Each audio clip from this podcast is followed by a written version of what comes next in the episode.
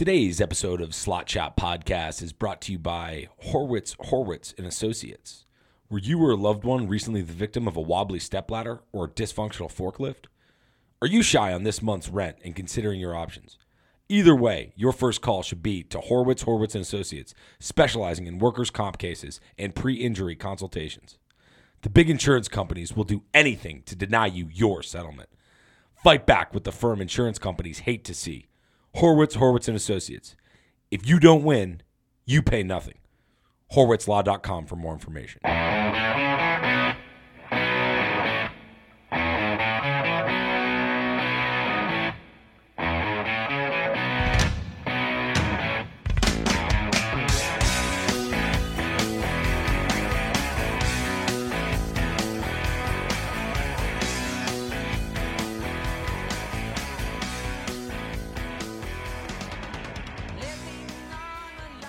Welcome back to Slot Shot Podcast, a hockey podcast. We've got a full schedule uh, ahead of us. We've got a big trade with the uh, Vancouver Canucks. We've got Mullet Mania, what's happening down in the desert. A little out of the wild, a little review of, uh, of what the Minnesota Wild have done after a, a, quite a coaching change and a little change of attitude, and the uh, the regular scheduled programming of loose change, the new appointment viewing, termite of the week. Ross is on the clock. And as the always Saturday picks continues, boys, it's going to be a fun episode. A lot of hockey to talk about. Boys, checking in. Ross, how are you? Doing great, boys. Uh, real ready, real fired up. Uh, watched a lot of hockey this week and uh, ready to rock and roll. So, uh, not too many pleasantries from me. Love to hear it. Arm Dog? Yeah, you know, as most avid sports fans, much happier when your team's playing well, just how it goes. And uh, wings are hot. So it's it's pretty cool. It's been a long time. Yep. As, As I, have said many times on this podcast, but it, it, really feels good to see competent hockey um, for the first time in a while. I Competitive hockey, dude. wow. No, and Showtime makes his uh, his debut tomorrow night versus uh, the San Jose Sharks. A little confidence soft booster. landing. Soft soft landing. Couldn't That's a good way better. to put it. Good way to put it. Could not except um, against so the Hawks. Army is is definitely excited for that one. But let's jump into the program. Nikita Zadorov goes from the Calgary Flames to the Vancouver Canucks. I'll get the details up here in a second. After uh, Calgary kind of made it known that uh, Zadorov was not necessarily a re-sign priority, Zadorov requested a trade. Things went a little quiet after some locker room conversations, but Big Z, just kidding, uh, Nikita Zadorov ends up in Vancouver playing next to actually as as I saw on Twitter last night a, a passionate uh, Ross asking for the six eight six six combo to be split up of Tyler Myers and Zakita, uh, Nikita Zadorov. Um, Jesus, boys, instant reaction to the big trade for Vancouver. I mean, so my instant reaction is like this is a guy that because I'd read a lot about this Nikita Zadorov like rumors and apparently he was very sought after. Like, and Calgary wanted to keep him, but then he was just like this. It's kind of a mess there right now. I understand why nobody would really want to be there. Um, but apparently there was a lot of interest. Apparently Vancouver's been trying to make this trade for a long time. It was only cost like I think it's a third and a fifth. It was a 2024 fifth rounder and a 2026 third. Yeah. So like like pretty minimal. Like the chances of either one of those picks becoming NHL players is like under ten percent. Like it's it's it's pretty much nothing. Um, I I mean I like the Canucks getting a guy they wanted. So like on that aspect, you get you get an NHL top forward to like maybe maybe last pairing on a good on a better team pairing, but like a competent NHL defenseman for for pretty much nothing in a time where you want to win. I've thought the the back end of Vancouver's defense has looked skeptical at times, um, like pretty sketchy.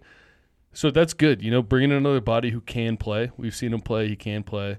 Um, from first sights, him and Tyler Myers don't look great together. Looks like too too too many big plods out there. You know. Oh, God, I mean, what we're gonna get in loose change or to to that uh, right the the Hughes sisters mm-hmm. game last night. Mm-hmm. Um, but oh my God, Tyler Myers had one of the dumbest, stupidest plays I've seen. Um, but Zadorov, right? Zadorov big, nasty defenseman, uh, plays with a bad attitude that you want, right? I don't mean like bad teammate. I mean, he's an asshole to play against and he's gigantic and he can crush guys. Like in a playoff series, he can wipe some guys completely out of the series. Um, he's actually a really good skater, and I think he has upside on the skill, like carrying the puck. Talking about Zadorov. Yep.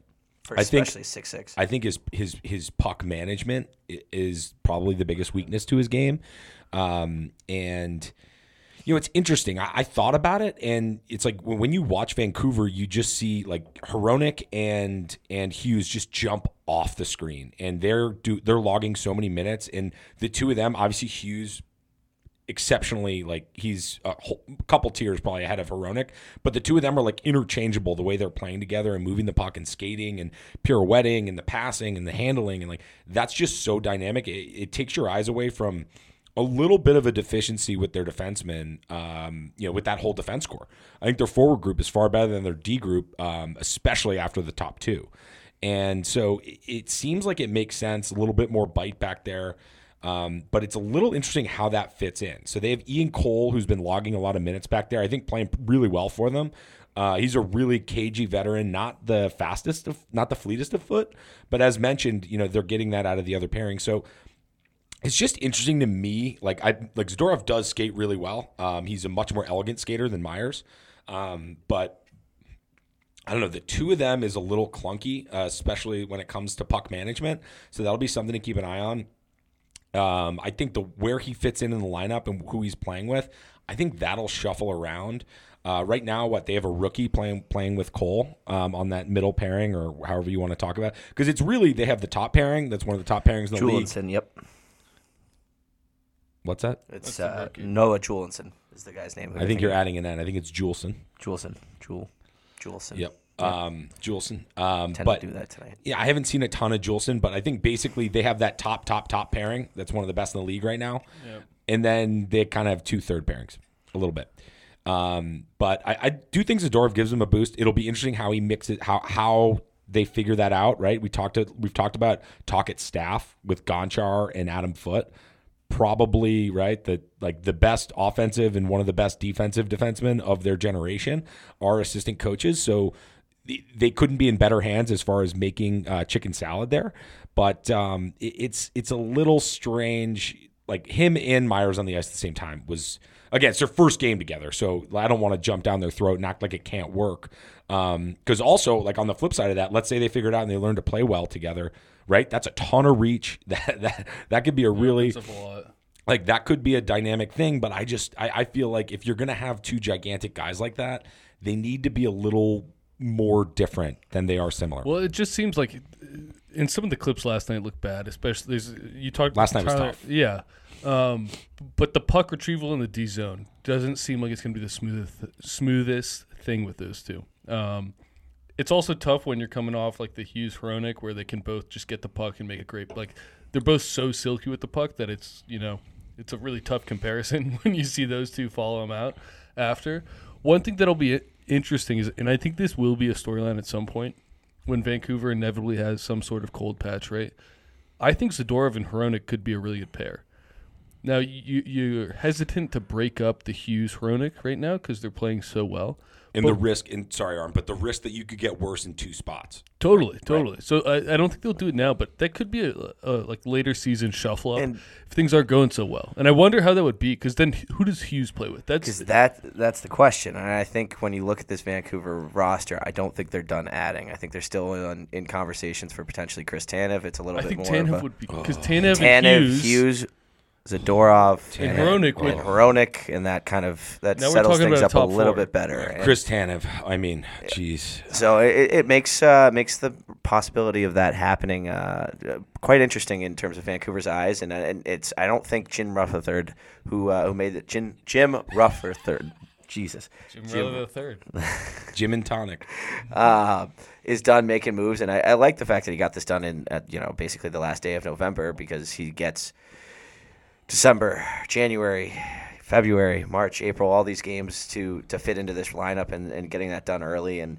and I think there is room for an, an extension for Zadorov in, in Vancouver. We'll see if that uh, gets attacked. I know Hronek I think is up potentially at the end of the year, so I think he'll be more of a priority. But um, no, Nikita Zadorov goes to Vancouver. Any final thoughts on? Uh, I, I on the love big the, trade. the early move too, not only to acclimate, but if Zadorov, and this is bad on the Flames part, I would say, if you wait till a deadline to deal him, he's going for more. and you don't know if you're going to get him. It makes me mad how many teams wait to make trades. It's like go if you can go be aggressive. If you can get the deal done now, you're going to pay less than you would when there's a ton of buyers. Another defenseman's gone down around the league. People are going to be looking for Zadorov. Um, so yeah, good good move by the Canucks. You know, even even if it doesn't work out, I like the I like the aggression, low cost. Get a guy in there. You know, uh, very low risk. You nailed you nailed my two points. I love the aggressive GMing. I love uh, the cost. Um, and yeah, I think they're also playing a little bit off of a lack of leverage in Calgary, where Calgary just wanted him out of the room, right? It's not like he was being a total bad guy, but like he didn't want to be there, and like that's just not good for Juju. Um, even if they become sellers, which could be a much bigger story. Um, but where yeah, again, I, the, the real interest of this trade is how uh, how that coaching staff in Vancouver figures out the D pairings and the potential to maybe split up those top two. Like that's really something to keep an eye on. That's going to be most interesting to me. Um, the very last point on that is I've previously talked about how uh, Vancouver has been really, I, I think, like good at bailing on bad defensive zone possessions and just flipping the puck out of the zone when the play's breaking down and avoiding that really costly D zone turnover. Uh, because obviously, right with Hughes and Hronek, you're not getting a lot of that. You're skating it, you're skating it out of the zone and often into the offensive zone often. Um, but for everyone else, and even when the forwards are, are a little like hemmed in, um, they're doing a really good job just flipping that puck out, not taking icing, and and getting out of danger. Obviously, not a good play, but again, not a bad play, and they've done well with that. So it'll be interesting to me to just see how this thing pans out because, and I, I lived it in the final years of Chara in Boston um, when his foot speed and like it was just tough, and it's just like it can really, really disrupt your team um, 200 feet when every single time a deep pairing's out there, the puck's punting and you're, you know, it's it's a far blue line turnover. That can be really disruptive. But I, I see it from the one side for Vancouver where it's like, all right, well, on that top pairing, we're gonna have the puck most of the time. So maybe we can afford to to be a little bit more, you know, kind of high glass on, around, uh, you know, on the other pairings. So that'll be interesting to see how it plays out. But uh, yeah, I love the aggressive move and. Um, as far as a fit, I think that's still TBD. They might move. Maybe they move Myers, right? Like the, there are other ways. There are other things that could shake out here. We'll have to see.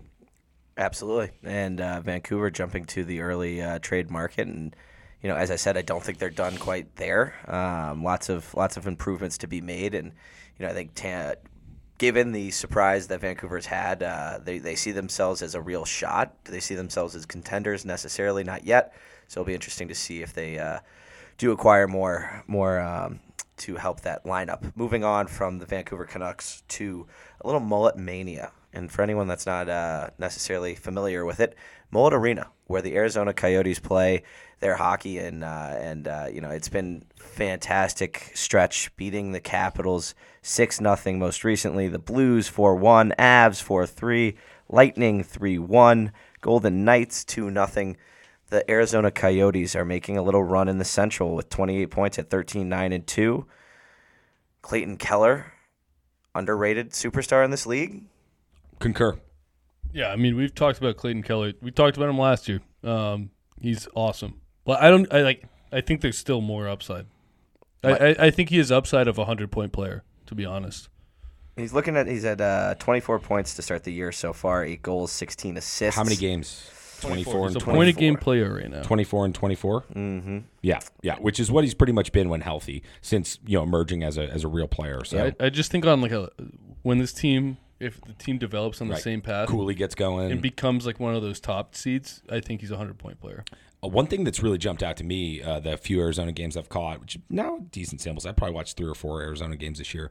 Their short passing, especially in the power play, really really cool. They're they're doing really cool things with short passing, using the bumper. Um, I think I talked about one sequence. Uh, it was like it was two two goals, or uh, it, it was two different goals in the same game weeks ago, uh, where it was like Keller to the bumper, back to Keller.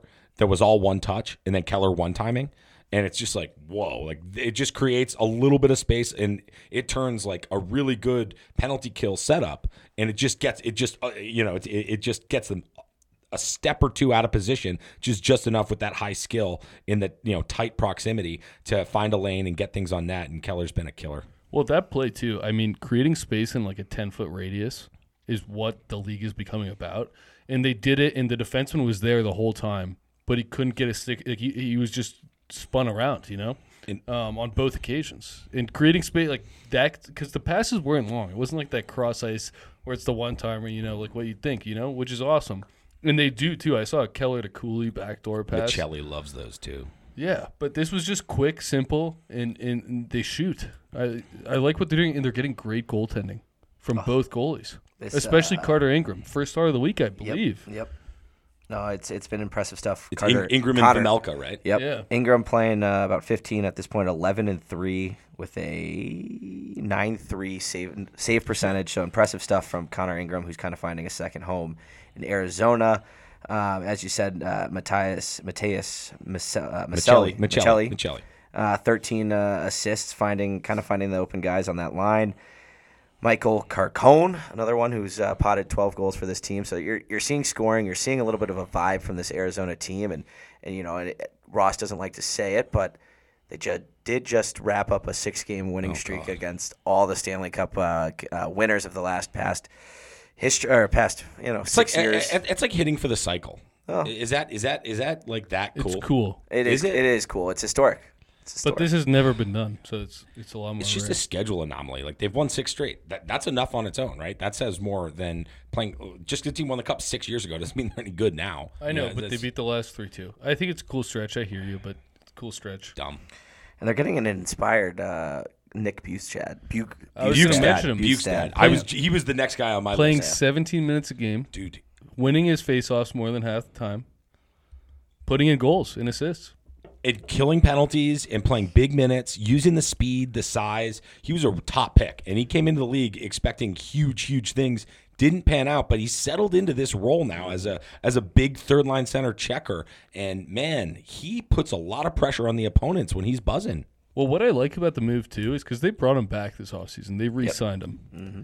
For a guy that's bounced around a lot and not had a home, I think the idea that like a team is like, look, you're a part of the plan now. That and it's a third line center. That's what. He, but he's playing 17 minutes a night. I mean, that's second line numbers, right? That means a lot to a guy like that. I think you know, getting in a home, getting in a place where you have a role, understanding what you have to do. So he's played great and he looks good. Like uh, all the things he does, like, the eye test passes 100. percent and that just it helps balance out that lineup, right? We know about Keller and the high end skill. Obviously, we're mm-hmm. waiting on Cooley to really kind of push things through. But like you know, you've got some skill around there. Maccelli, they got Zucker in there, correct? Um, and Kerfoot's been playing well. you know, Kerfoot really has looked great there. He's looked good, although. compared to his time Kerfoot, and Zucker. compared to his time in Toronto, where Kerfoot was kind of the a little bit of like he he felt like dead weight on their top six when they tried course, to balance yeah. things out. But one one thing Kerfoot does, he's a really smart defensive player, right? And Yeah. um and so that's been a big he he between him and Bjugstad. I think it's it's helped balance out that lineup really well, really nicely to the point where they've got their high end skill. They're getting some good middle six grind that's making it hard on opponents. And then they've got the termites on the bottom pairing, on the bottom line there, right? That are raising hell, not playing a ton of minutes because guys like Bjugstad and Zucker and, and those other lines are, are, are, are doing their jobs as well. So um, it, it's pretty exciting uh, out there in the desert for them. Yeah. Yep. And the other thing I, I gotta say, because like we we've talked about the Dumba signing, Durzi comes in, they trade for Durzi Durzi, looks unreal. re-sign Bjugstad. So like they make a lot of these like more ba- like simple moves, you know, mid moves for mid-level players, not stars. Well, I think those moves go a long way because it, it changes games from you getting blown out of the barn with your, your bottom two. You know, like elevating that middle ground really helps your star players succeed because it's not like the ice is tilted. When you don't have those middle ground players, the ice becomes tilted and your prospects can't really breathe. Um, and your young players can't breathe. I, I, now you watch their games and they look competitive throughout. Last year was like Keller had his moments, you know? Um, We're gonna get to some loose change in a few games where I thought the ice was tilted. It happens. But, no, yeah, but it yeah. happens. But like generally, I've watched some Yotes games this year where they look like they're meant to be there, which was Mm-hmm. not the case last year. I, I, I- to, to the Durzi Dumba additions on the blue line, that's a big part of it, right? Is they're getting consistent, effective, and help like helpful um, puck moving plays that allow the the team to get out, stay out of their own D zone a and play breakout. offense. Well, yeah, you saw, breakout pass, you saw things. Durzi kind of emerge in LA. It's a little bit of a tougher, tougher role to to kind of see this the limelight as he's seeing in Arizona as one of the you know, but basically their top defenseman. Um, so it, you're seeing the emergence of, of Sean Durzi in, in Arizona. You're seeing Matt Dumba become a- an instant vibe. This team is is a little bit of the vibe team in the NHL right now, if, if I must must label it. I don't know if the boys agree, but I don't want to spoil loose change, but I, I caught that uh, I caught I caught some Colorado Arizona Colorado Arizona game last week. Be a pretty sweet one versus eight first round. I would love that. Yeah, I think that would be a lot fun. of fun. Yeah, I don't. I mean, Maybe a- maybe not a fully loaded Colorado team, but who knows? Who knows? Like no, no doubt about it. No doubt about it. That's uh, a little bit of uh, mullet mania. oh, and one one last thing, gotta got gotta pump Tyson Nash for our listeners. It- If you if you watch an Arizona game, you're on the ESPN Plus. Watch the Arizona feed. Tyson Nash's can't miss. He calls the mullet arena the moulet, and I just it's just one of a million things he does. That's just awesome on the broadcast. Shout out shout out to our boy Tyson Nash, former termite. we need a network to pick them up because the NHL is what's streaming their games right now. I don't know. I'm sure that's local to uh, Arizona watchers, but um, it's a little bit difficult for NHL viewing. But uh, the Arizona Coyotes have impressive start to the season so far as we've hit the 25, 26 game mark. Looking Um, great in the Kachinas too. they look good. I almost bought one the other day with the fan, uh, Fanatics. Such a good call going Um, back to sale. this. Such a good call going back to No, this. I agree with it. I agree with it.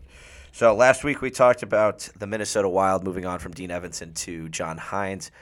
And what have they seen? They've seen a bit of a boost in their performance with the Minnesota Wild. They beat, they beat, they beat, they handed the Blackhawks a four-one beating. Uh, same with the Preds and uh, and and actually as well with the Flames, five two six one four one in those. And uh, you're kind of seeing a resur- resurgence from this Minnesota Wild team, boys. Who wants to lead us off after we talked about kind of them in the dumps, them dead?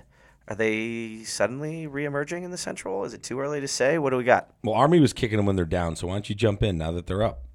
Yeah, I will. And and last week we talked about it. Was this last week or two weeks ago? Last Doesn't week, matter. Last week. Last week. I talked about their penalty kill, which was one of the most disgusting things I've ever seen. And I was like, that's coaching. Like, that's just so obviously coaching, which, uh, as I said last week, hard to see in the NHL sometimes how much coaching matters. Um, but this was very visible. Since then, under John Hynes, they've had a good penalty kill. Boldy all of a sudden's catching fire. And I caught a little bit of their game last night against uh, the Flames. They're playing fast. And I uh, so then I I did a little Twitter research and I was just looking up like Minnesota Wild and I think one tweet did it very well and it was like this is what happens when you go from a coaching style that promotes early 2000s hockey to one that promotes like 2020s hockey. Uh, and they're like we look faster, we look engaged.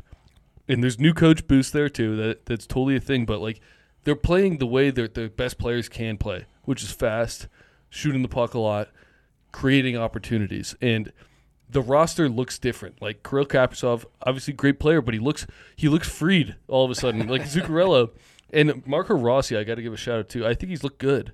Uh, there's still like more of like settling into like NHL speed, you know, that's visible. But at the same time, he's he's playing with those two big guns of Zuccarello and uh, Kaprizov, and they're kind of exciting. And you can see his like he kind of looks like Zuccarello. Like he has Zuccarello moments where like he'll like turn on an edge and just rip a puck into a danger area.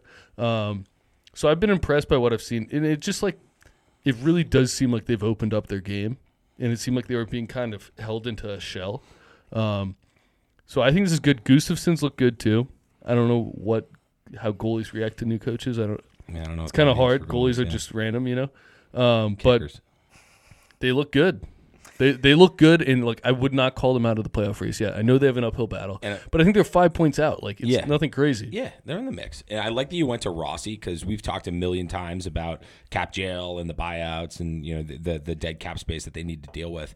That makes Rossi all the more important, right? They've got a big hole at center ice because it's Eriksson Ek. Then what? They've tried to fill that with with uh, Ryan Hartman, who frankly did a pretty excellent job in, in mop up duty. He moves up and down the lineup. They're able to use him in different areas. Um, I, I really like what Hartman has just brought from versatility and finding different areas. But you know, he's not a true number one center, and Rossi obviously isn't either. But he's the high draft pick. He's got that upside. He can help balance things out. Now you're moving other guys around, um, and you're really navigating that roster weakness. Um, which you know we know that we like their D, right? Everybody likes their D. Spurgeon, Brodin's one of my favorites, one of the most underrated defensemen in the league. Um, I've been all over Brock Faber, um, and so uh, it, it, it's it's it's another team to keep an eye on, right? Um, th- th- there's something about this stretch of the season, right? The the early jitters are out. Now we're entering. Teams are kind of finding their groove. Some teams are dealing with injuries for the first time. Some teams have been up and down. There have been win streaks across the league. Um, so they're team definitely keep an eye on. And I owe them a few a few watches, right? I don't think I've watched a game soup to nuts for them since their playoffs last year. Um, so uh, they're, they're definitely on my watch list, and uh, I owe our listeners a little bit more, a little bit more loose change on the Minnesota Wild. Oh, and you know we talked about it last week, and you know they were fresh off a seven-game losing streak at this point. Had to get a little bit of a change of scenery with. Uh, Seven is tough. It is no, it's it's the type of losing streaks that kind of can bury a season, and you know I think this is a team. You know, as we got to remember, they did make a little bit of a run and kind of were able to uh, stay afloat to make the playoffs last year, and and you know there's not too much of a roster overhaul in terms of realistically the defense, and I think that was really Dumba's the only one I can think of that's really gone off this team from last year. Um, Greenway. Greenway, yep. Well, you know I think he needed he needed a change. of Part of them being faster. Yep, and you know it's allowed Marco Rossi to play with uh, Zuccarello and and uh, Kaprizov, and you know and he benefited in Chicago scoring twice. Zuccarello had a goal and two assists. I mean, I think if that line's working and and they're able to kind of unlock, like Alex said, uh, Kaprizov, it's it's a team that you got to be a little bit aware, worried of, and you know we'll see if they they can reclaim uh, a little bit of, of ground in, in the central, but uh, definitely a, a team to keep an eye on, and and and that's why we we talk about the Minnesota Wild. You know, into the Wild last week, out of the Wild this week. Uh, any final closing thoughts on? Uh, Yeah, the- I would say like any any team in the West right now is in the playoff hunt. Uh, we have Arizona. I know we just sang their praise, but they're far from a lock to make the playoffs. correct. In St. Louis, it's the two wild cards. Like it really is. Like, and I know we talk about like Thanksgiving. Not many changes happen. There's a lot of parity in the league this year, especially with the not elite teams in the Western Conference. They're just they're all kind of in this mixer. I'm glad you bring up sort of the parity, right? So just across the league and trying to watch games, and then one game goes intermission, you try to catch another, and maybe you're trying to watch one whole game and bounce around. But like I watch these teams, and it's like period to period, you could be looking at completely different teams. Yeah. Like like that that we'll get to loose change and we'll, we'll kind of cover other things, but like that Detroit Buffalo game last night. I'm watching. I'm like, dude, Buffalo sucks. They are awful. What? The, like they're those two teams as franchises. We've covered a ton of about how they've been building up prospects. Are they ready to take a step? Who's going to leapfrog who? And Detroit's the clear winner. And you watch that game. It was big boys versus little. They were beating the hell out of Buffalo. I go back to watching whatever else I was watching. Next thing you know, it's four three right? Four, it was 4-0 to 4-3, 4-1 to 4-3. Um, and it teams are just coming out of nowhere. And I've seen a bunch of it with the Tampa Bay Lightning games I've watched where it's on and off, like flicking the light switch. Um, and so it, it, those are just a couple that come to mind immediately. But it, it's it, it's a really kind of inconsistent league right now. Um, And you know there are kind of your juggernauts that are out there, but even some of the juggernauts are getting wins and not playing that great. So it's uh it's hey I don't I just I don't think the NHL has ever been better. Um, save for my issues with you know some of the fighting and penalty calling and eliminating checking and instigator rules and yada yada. But uh, I mean, it, it's a good it's a good product and it's it's very well balanced and I don't think it could be more competitive. No, I mean looking at the standings, and we'll get into loose change here in a second. But you know, it's Nashville is is the closest to odd man out at 26. Calgary, Minnesota, San Jose, er, sorry, and Seattle are all kind of deadlocked within a point at 23 and 22. And then you know Edmonton's coming, so it's a wild card race that people are going to be watching until uh, I think the end of the season, and it's going to be a fun one to keep uh, keep track of, especially with Edmonton charging. And I think that's a good way, a good segue into into our always weekly loose change, our little game recaps of, of what we've seen in the last week. And and Ross, I know you were hard at work writing down the writing down your notes. Alex, I know you've got a you've got a plenty. Who wants to lead us off in, in game notes? I've got I've got a lot of loose change here, boys. It's very LA Kings heavy. I've been I've been keeping an eye on my cup pick, and I feel really good about it. Um, first one I'm going to start with, and apologies to our listeners, my chronology here is all over the place, so I'm trying I'm trying to keep I'm trying to keep the uh, the, the calendar in mind. So forgive me if I bounce around here. Uh, when we finished recording, the late game that night was Washington LA and I wanted to check that out because we had just we had just covered on the pod how Washington against all odds, you know, is is hanging around. This Washington LA game, I caught the second and third periods, and some some big takeaways there. Starts with three words: Charlie fucking Lindgren. So he's the brother of Ryan Lindgren on the on the Rangers. I learned that this week. Uh, this guy was unfreaking believable. I saw some clips from that. Oh my goodness, they were outshot two to one. It- like the, so, apparently Washington was good. LA was out to a slow start in the first period that I didn't see. The entire game I saw, LA was dominating. Um, Byfield, unreal. Um, you know, pickpocketing Jensen, using his size, like playing with those excellent line mates. Um, you know, it, was just it was just incredible. I'm going to get back to that to that big line with Kopitar, Byfield, and Kempe in a little bit, but uh, a couple a couple big takeaways on the Caps. All right, um, my leading thought here on Washington. Leading thought: Charlie fucking Lindgren. Second leading thought: it's a new hashtag. Pains me to say it. Hashtag Slowvechkin. You're right. This is a conversation. I'm glad you brought this up. We're talking about a guy who's on a 19 goal pace. So I think the goals are going to come. I think he's going to be in the 30 goal range. I think that's just like water That's will seek its level. yeah. He'll, he'll, but I'm telling you, I mean, he's never been hailed for his off ice uh, training and diet and all of those things. But he looks, he just looks fat and slow and old. And I, everybody's like, well, he looked like that last year. I don't think he did. He didn't. And he's had didn't. jump. He's always had jump to his game. Like especially, I mean, when he broke into the league, he was the biggest electric factory I've ever seen. Um, maybe you know, like McDavid and then him. Like as far as guys that just took the league by storm when they stepped in. Um, but you know now, what is he? 36, 37, 38. Um, and it's it's just you know he's getting he's he's the the puck's finding him because of he's you know he's Ovechkin. Um, he's just got that timing, that instinct. He goes to where the puck's going to be, but he's getting these shots from decent danger areas that just don't feel like scoring chances. Well, you bring up shots. What do you think his shooting percentage is right now? Oh, it's got to be awful. I'd say four percent. Uh, if I don't know, seven. Six. Split the difference. Split the difference, yes. But Um, that, still, that speaks a lot to guy. I mean, But one- also, I don't I, like. I don't think he's getting all the same shots he's gotten. Now he's going to be better than that. no, you know, teams are going to try and plan for keeping him out of his office, and But you know they that's- can't. That's that's going to be a thing. No, still. but it, it, the the reality is he's only scored one power play goal, and you know where his you know That's crazy. That it, it is crazy, and that that speaks to where his shot percentage has been. And you know, I think you know when you lose a little jump, you know, you lose a little bit of your edge of being able to uh, to get to those spots. But uh, you know, he's been I mean, a guy the- that's been able to outsize and outpower people. I just don't know if. If uh, if they, people catch on, you know, at 38 years old, it's it's things start to re- the regress. power play shot's going to get there. He doesn't move on the power play. I'm No. not No. concerned about that. I'm concerned about like him joining odd man rushes, So- being in the right positions there, five on five. Yeah, yeah, yeah, yeah. That's where I'm. con- The power play, he doesn't need to move. it's his skating. His, And- skate, and- his skating is what's scary right now. It really he looks he looks entirely different. Oh, I'm, I'm with you. It's it's sad.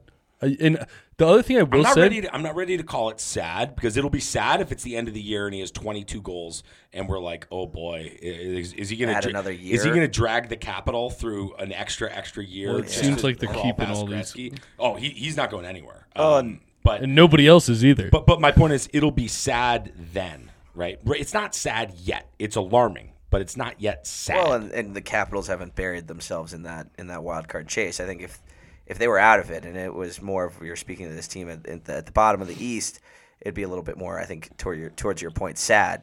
Looking at the comparisons of obviously Sid the Kid and, and Ovechkin coming to the league basically at a similar pace. You know, Crosby playing some of the best game we've seen in, in a long time, and he looks phenomenal It looks versus like he's in his prime. Exactly, and then you look at Ovechkin, who you know it's it's clearly he's missing, missing some. So you know, and maybe that's uh, uh, losing a guy like Backstrom, and and you know Kuznetsov has has not been normal. You know, he has been a he was a healthy scratch most recently, and Dude, can't skate, I, I don't know. I don't know what's going to happen to Kuznetsov's career. Like I, I don't know. a guy who's I don't. making like seven eight million dollars. I don't. a lot. I don't know if he's committed to playing in the NHL. Like I think he might be ready. He might See be him ready. going back to Russia. I- you know, it, it- he's got you know his own shady off ice track record. and he's kind of in that time for Russians where they look at the KHL with wide eyes.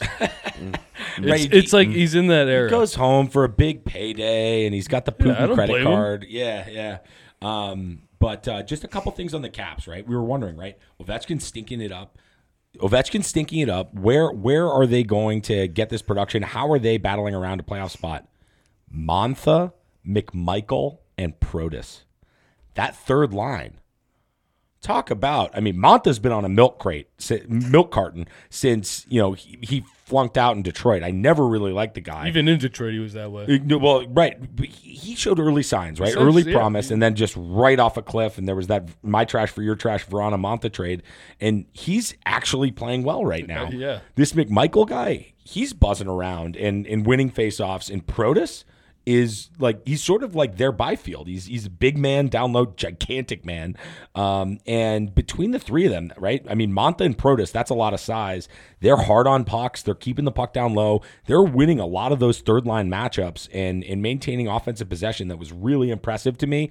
That seems like a big big aspect for for why Washington's hanging around. Um, Tom Wilson is kind of doing his thing and and, and keeping the top Hattie six afloat one. Big time and throwing the weight around, keeping it clean, um, doing doing good things. Uh, defensively, right? It's it's. I, you know, John Carlson, I think is, is back to kind of being himself and, and looking 25 good. minutes a night. He's it's a healthy John Carlson is a different Washington Capitals. I think team. he may play for a long freaking. I think we might have like five to six more years of him. And be excellent. yeah, for sure, for sure. And you know, Nick Jensen, steady Eddie back there. Uh, Trevor Van Riemsdyk finding you know finding his sp his his spot in the league. He's kind of a good decoy. in in, in they're doing all right. You know, they're hanging in there. Although they did get dominated in, in most of what I saw outside of that third line. Um, so that was a big thing from that loose change. L.A. Washington. You guys have anything else on Washington? No, I think that uh, that covers it. Hopefully, Ovechkin can pull it out of the gutter. All right. Uh, are we going to save that L.A. Colorado game? We are game? going to save that game. All right. I, I, guess I I'll ha- get back also have that. LA points when we get there. All right, good, good. Me too. Um, all right, so then I caught uh, Vancouver, Las Vegas. Uh, that was one, right? It, we had it circled because Van has been so hot, and obviously Vegas are the reigning champs and top dogs. My bullet before the game even started was: Can Vegas force Vancouver to play D in their own zone? Because we have covered a million times, right? Hughes and Hronek, they don't play defense. They don't have to because they own the puck. They skate it out, and it's like a free zone entry, um, you know, going the other way. The going got tough, and the Canucks didn't get going. Um, you know, really, Las Vegas was just relentless on that forecheck. You know, just rolling four lines. Uh, I think exposed a little bit of Vancouver's depth. Uh, the decor again. This was pre Zadorov trade, but um, you know Vegas just dominated, outshot them two to one, four one win for Vegas, and to me that was a little bit of a wake up call that Vancouver is hot, and I think there's high upside. Um, that power play remains extremely dangerous and really fun to watch. Uh, but this was a game where they played a veteran, deep championship team that didn't make mistakes, didn't allow that power play to beat them, and Vegas beat the hell out of the Nucks. Oh, and that's I think that speaks to you know as our first topic of the night. You know, it's why I think Vancouver is still eager to make moves and, and trying to to boost the roster. And I, I, I think they're far from making uh, far from stopping in terms of making those moves. And and you know you can look at the forward depth they could still add in terms of the bottom six. And I think in the defensemen, you know, I still think. As we talked about it, you know, if Tanev is available and, and you can make something happen for him, I think it speaks to a little bit of shoring up that D and, and, and being able to say you have a real top four defensive core. Um, and, you know, looking at at frickin' Vegas, it's just consistency throughout, you know, the full lineup. And, and you know, that's where they're they're kind of you got to put them on a on a on the, the scale and see where they lay with uh, with the top contenders. And that's where I think you can say Vancouver's not a contender in terms of of where this hot start has happened. So, I, you know, that's it speaks to what potentially needs to happen for Vegas to continue. The other thing is, you know, Vancouver's top, top heavy scoring, right? And I don't know if anyone is as top like I think anybody would kill to have their top top end scoring from Pettersson, Miller, the production they're getting, Hughes, Hronek, right? Like that's gross and out of control. But when Vegas is coming at you in waves and uh, Pettersson has to deal with uh, while Bill Karlsson playing defense on him. He's got to deal with Chandler Stephenson going stride for stride, not getting beat. Um, all the way down the lineup. And then you have Keegan Kolesar, Nick Roy, and the the Carrier or whoever's on that bottom pairing, my boy uh, Paul Cotter, right? Like just the depth and using the fourth line. Um, it's it, it's just coming at waves, and it, it exposed a little bit of Vancouver's depth. Uh, mostly, I think up front, um, but Yeah. really front and back. Yeah. Well, I think it's something that they're. if I was a Canucks fan, this is something to be worried about. I mean, obviously you're happy with how the season's gone. Of course, you got to be ec- ecstatic, really. Um, but can they handle that type of play? Because Vegas kind of plays playoff hockey all regular season. That's just that's their style of play. When they come to play, it's like When that, they come to play, it's playoff hockey for a whole 60 minutes, and that's what they do. And that's what you're going to see other teams elevate to in the playoffs. Vegas is just kind of consistent with that. And they elevate too, but it's, it's a little different. Vancouver needs to show a little bit more grind. Can they can they win when there's not space? Um, and I think they can. They have the skill to, but it's still a question mark. And what is that third line going to be? Um, because it's not your classic third line.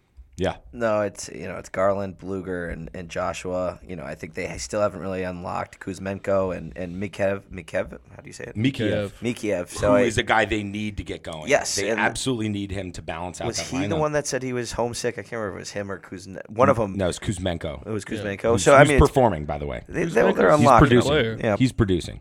So whether he's feeling homesick out away from the rink or Brock, not, Brock Boeser has 18 tucks. Like uh, you know, they're they're getting they're getting their goals. It's just uh, uh, you know, it's been top heavy, like you said, top six heavy, and, and you know they need a little bit of depth. And when you're going against the the the deep, deepest team in the league, um, Yeah. it's tough It to tough to shows. watch. And Vegas has the cheat code of Willie Karlsson, just being able to sh- kind of shut match your top line, regardless of who it is. So then you have Eichel on your second line, and there's no way many teams can handle that. Obviously, that's No, why they were it's so just dominant magic. in the playoffs. It's it's and Marchus, yeah, it's a really just tough thing to deal with. I mean, I don't blame teams for not being able to deal with this. Completely. Vegas is very good. completely. We Keep we- it rolling. All right. Um, believe it or not, I watched a little bit of Montreal, Seattle. Tough, tough watch.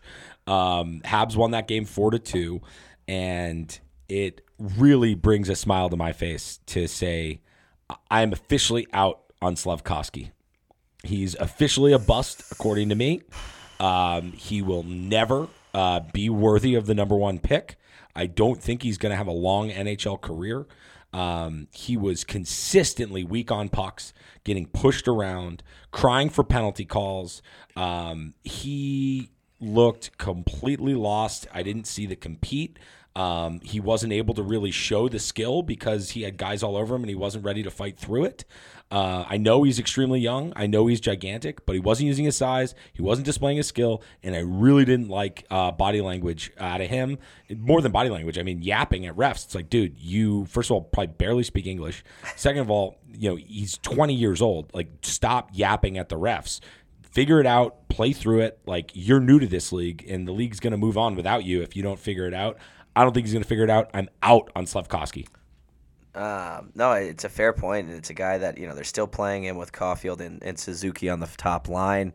Uh, and you know, it, it, I know, I know for a fact the Montreal media is ripping into this kid, and it's a tough, tough kind of uh, spotlight to break into. And you know, unfortunately, now they've lost uh, Alex Newhook to an ankle injury for at least the next three months. So it, it's tough, tough lookings for, What for the Montreal. What do the numbies say on Slavkovsky, Jack? I didn't even check his Not stats. good. Not good air. stats. I will say I'm not out on him. This is all all eye test. I haven't. I don't even know what his stats are. So I'm not out on him. I've heard actually a lot of good things from him, like from people who have watched him. what do the numbies say, Jack? Two goals, five assists for a Not minus good. five, and an average of fifteen oh four average ice time. He hasn't been good. Like he hasn't he hasn't been putting up points. I'm just not ready to, to call it. I'm ready to say he shouldn't have been in the first pick because we have Logan Cooley, and I see signs of Logan Cooley already. Um, just elite playmaking, which Slavkovsky has not shown yet, uh, and it's a really hard thing to just learn. Um, but I'm not out on him. I think he could be a good NHL player still. All right. I don't want to beat our listeners over the head with Montreal, Seattle. That's not a great topic for listening for, for ratings. uh, just staying on the topic of I'm out.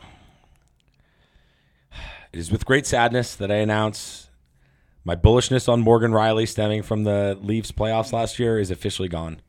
Uh, he's just not a good defender, um, and we kind of knew that, but he showed signs of figuring. It just I'm not liking what I'm seeing from Morgan Rielly, and that's I'm, it's not even a real game note, but I, I, I he just he, I, it's not it's not looking good, and uh, I think my my Norris bet you can pretty much uh, wipe that one. You Tough close look. that That's a tough look. You but can wipe that one. No, clean, it's I just want to officially I just want to officially announce defeat on that.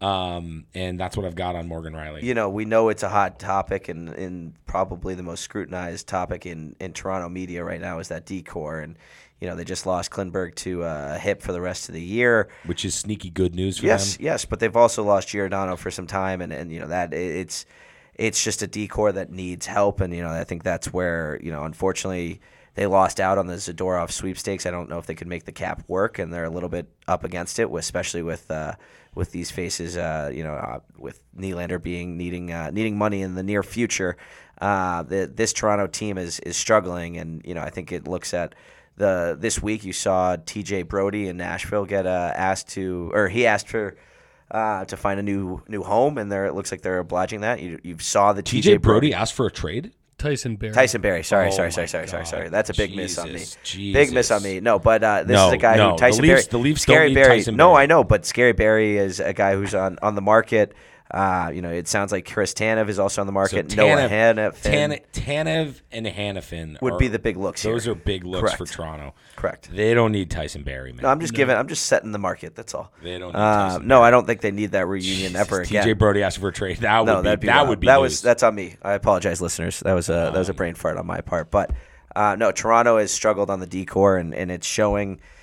I'm not blaming that on Morgan Rielly. Though. That's why I, I just not. It's tough. I mean, I don't. They can't put a. They couldn't put a. You know, it's a they Batman also they needing just of a don't Robin. have a defensive roster, and and- it's not about like it's a mentality. It's coaching. It's how they play. Is not defensive. yeah. I, I, I and we saw what Morgan Rielly can do. Like he was great in the playoffs last year. I, I'm not gonna I'm not ready to blame it on the player when the whole team looks bad defensively. I don't blame every single player on the know. team. I, I kind of look at other things like what's going on in the locker room, what's going on with the coaching. Something's wrong amidst everything, and I think I think Morgan Rielly on a different team we, we would sing a lot higher praises for. Maybe, maybe, maybe I'm early on bailing on Rielly, but I would not. He bail on the Norris. Yeah, yeah, that's gone. that's that's that, that's that's toast. Um, all right, all right. So I, you know, I said it. I got to stand by it. I'm out on Rielly. I'm out on Rielly. I'm out on Rielly. Uh, maybe maybe he'll have me eat crow. We'll see. Uh, moving on. Loose change. Uh, Ottawa, New York Rangers. Appointment viewing last night. I was really into that. Really, really good battle there to start the game. Uh, both teams playing really hard uh, out of the gates sloppy New York Rangers in their own zone. Um, some really, I think, uncharacteristic plays by their forwards uh, on the on the half wall. They just there were like six or seven times where you know great New York Ranger players, guys like Zibanejad, guys like. Kreider, um, you know, playing soft on the wall, unable to clear the zone, and it was just like turnover after turnover. And Ottawa was totally bringing it, totally pressuring. There was a sequence, and last night Brady Tkachuk just completely took over the game. There was a sequence, okay, where Brady Tkachuk has a puck down in the corner, him one on one with Trouba. He's you know protecting the puck, and Brady just go. It stops and starts, stops and starts. Just pivot, protect, pivot, protect. Trouba's kind of hanging with him, but like Brady's just leaning into him, and like you see the whole Ranger team starts to kind of lose their positioning, do a little bit of puck watching, and as they start to kind of converge towards this little cluster in the corner that could that that Brady is creating with uh, with Trouba, um, Brady gets it out to the point, goes across the side of the net, and boom, um, shot towards the net. Um, Zibanejad gets a li- he just gets a few steps out of position because he was cheating over to see if maybe Brady was going to beat Trouba and go to the net. So he cheats a little bit over, and Giroux sneaks behind the net, grabs grabs a, a point shot, and uh, tucks a wraparound, which you never like to see for Shesterkin giving up, but it was just a it was it was a good synopsis there about just Brady Tkachuk really dragging the team into it, going after the biggest baddest dog in the in the junkyard, and uh, just his effort the whole game was just awe striking. Yeah, I watched a good amount of this game, and I had three three takeaways from this. One, I I just don't think the Rangers showed up. I, I was thinking about it for a bit, and I was like, should I be concerned about the Rangers? And I was just like, no, they didn't show up that night. Second is Ottawa. When they play, you can see their talent, and they don't always play, and it's infuriating because the talent on that roster is unbelievable. I mean, they have so much. to your point, I mean, it's it, you saw five points between Giroux, Tkachuk, and uh, Tarasenko. Tarasenko, And you know that's it, Josh Norris only had one, I think, in an assist, but they're not unlocking potentially those three guys that uh, you know they've they've well not three guys, but um, Giroux and Tarasenko have not been necessarily unlocked as senators. And you look at it, you know you're going to get the production from Stützle, and and the development has been there, but this team just has seemingly not wanted to click on, as I think what you're referencing. And I think you look at it, and, you know, yes, the expectations were kind of, I think from the boys in in our previews, we're kind of all over the place with this Senators team. But is it kind of safe to say, you know, yes, they're only sitting at 10, 10 and 10, actually, funny enough, no overtime or shootout losses. Is this uh, biggest disappointment of the season? Can we label them? Absolutely not. Absolutely not. I'm sticking by my Sens, dude. Like they're, they're going to make a push. They are. I'm, I'm standing by. That's them. right. You did certify. Yeah. Yeah. You re- if recertified on them last. If they don't get in the playoff hunt, it's a huge. They have too much talent. They Well, just have so much talent, and I don't even hate the grinders on the team either. It's like it's pretty infuriating how they play, oftentimes, and I don't know what to attribute it to. I just don't. And so I saw it right. Obviously, they're missing Pinto, and that's going to continue. And, and Pinto's going to. They're But not going to have got him until Norris January. back. Like Pinto I- I shouldn't know. kill this team. I know, and I saw this guy Ridley Greig, Ridley Greig. I was gonna mention him. I was gonna mention him. wears what seventy one. He wears Yeah, number seventy one he's a, for them. He's a prospect for him, but he plays like a not a prospect. former number one pick in 2020, and you know he's stepping in and getting those minutes that would have been Pinto's. And you know through he's played just 10 games. I think he had an injury uh, that disrupted that. Seven points in 10 games. Um, he's a plus six, and um, again, it's s- some depth, and it's showing you right. They've built up this pool of talent from sucking for so long. Um, I, I, I just I do believe in the Sens. I do, and Chychrun really looking good. Uh, Sanderson has been. I think everybody's very um, very high on Sanderson. He's awesome. Um, and Chabot, Chabot's not been healthy, hurt right now. Yeah. but like Chabot is a very good player. No, it's it, have and that's th- where I- I I think, think they have I think three you and I are on a very similar page, but you also got to look at the Sens have only played 20 games. That's six mo- six less than the top or the amount of teams that uh, the most in that division. which They- is good. Which yes, is no, for absolutely, so. no. It, it keeps your point alive, but uh, I you know I think I still think the disappointment's there, but we'll see if they're able to pull themselves out of it. You know, we joked at Artem Zub's uh, expense, um, and he's playing some good He's minutes solid. for them. And, and that's what they need with all the with all with all those puck movers and goal scorers on the blue line. They need some Zub and, and Hamonic to, to kind of balance things out, and they're getting it. The A other little- guy I like, you know, too- it- Not that they're ten and ten, right? But like when, when they're when they're moving, it's it's those guys that are helping have sturdy everything out. All these players that if I were to tell you about all of them and their ups, uh, you would say this is one of the best teams in the league. Yeah. you would That's think. how much you would think, eh. but Dude, the way I can talk about all these guys, like Yeah. I also like Bernard Docker on the defensive core. I think he shows signs of being great. Um, and I'll give you my last hot take, which really, bo- I, I don't know what to think about this. And I'm, I'm not on the hot take because I, I thought about it a little bit. But coming out of that Rangers Sens game, I was like, when Brady Tkachuk is playing well, he's better than Matthew, and he, he might be a top 10 player in the league. like, he's unbelievably impactful. You see him every shift. Playing center ice. He he's dominant. Like he's just so good when he's on his game. It's uh, like because he has a great shot. I think I think he has a better shot than Matthew. He's not as good of a passer, but he's got a better shot. He can score more cheap goals, and he's physical on every single shift. So I've talked extensively about Adam Oates and his perspective on hockey being probably the best perspective that's out there on hockey as arguably the second best passer in the history of hockey. Um, and you know now he does this high skill coaching business where right he works with players in the NHL on a like tutoring basis with his team of guys that watch video and he gives tips uh, with his hockey savant knowledge. And so he was on what Kipper and Bourne um, recently this week, and he talked about how you know with the new age players, right? There's not a lot of body checking and player development coming up, and so guys don't really know how to play in close quarters with contact. And one thing Brady Tkachuk does so well because he's not the fastest guy, um, but he plays close to the defenders and uses his reach, his size, his skill um, to kind of balance the pace of play because he doesn't need to be moving his feet so much while he can angle guys off and help kind of slow things down find a passing lane, find a shooting lane. Um, it's it's pretty special the way that he does that because when he doesn't have the puck, he's flying around on 30 second shifts trying to put everybody through the glass, and he's got a sharp stick. And I was really, I mean, that was the best. Uh, again, that was the best Brady Tkachuk has to offer in that in that Ranger game, and that was pretty elite stuff. But he shows that he shows that Um, every five games he has those games. and that's where I think you look at this Sens team. They need a little bit of consistency. You know, in, in that week, you know, yes, you had the loss to uh, the Panthers five nothing, where they mucked everything up, and you saw everyone on the ice get the ten minute misconduct, and then you see them absolutely unlock that talent versus versus the best team in the league in the Rangers in in a six two um, win, and, and you know that's where you ask the question. You know, need a little bit of consistency from Ottawa can this be that turning the page of, of where your Sens come alive? And you know, as we talked about, they still have six games in hand with uh, with anyone in the division, so it's it's anyone's kind of still to grab. But they've dug themselves a hole. They're they're sitting at in eighth, but games to be had, games to be had, and that's where you look at point percentage. my hot Ottawa take. Maybe the future of the winning Senators doesn't include Thomas Chabot. I, I think that's a good take because I, I I I didn't think I was gonna say this when they traded for Chychrun, but uh, I think Chychrun and Sanderson are better than him. That's the future. well, it's a lot to say because because Chabot could be he could be better than a point a game player, right? He could be a ninety point defenseman, He's great. which we talk about, right? We, we love our termites and we love our grind, but like the name of the game is scoring goals and not allowing goals.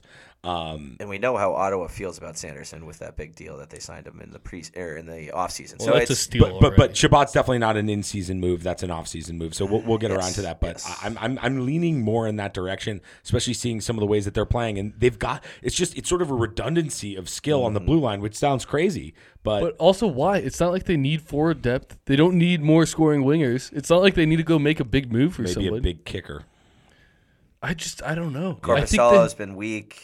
You know, Yeah, I thought Goalie Corpus could be be better, for better. them, but yeah, Oh, yeah. it's- But like that- they have two forwards. I, I think Tkachuk and Stützle could both be hundred point Oh, forwards. Stützle. I think they both should be hundred point forwards. Stützle be for a second.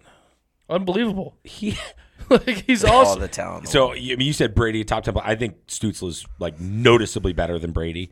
Um, th- completely different players, and like I Yeah, love the course. Brady style player more than I like the Stützle, but he is just a very special form of elite, Mm-hmm. and I really dig his compete level.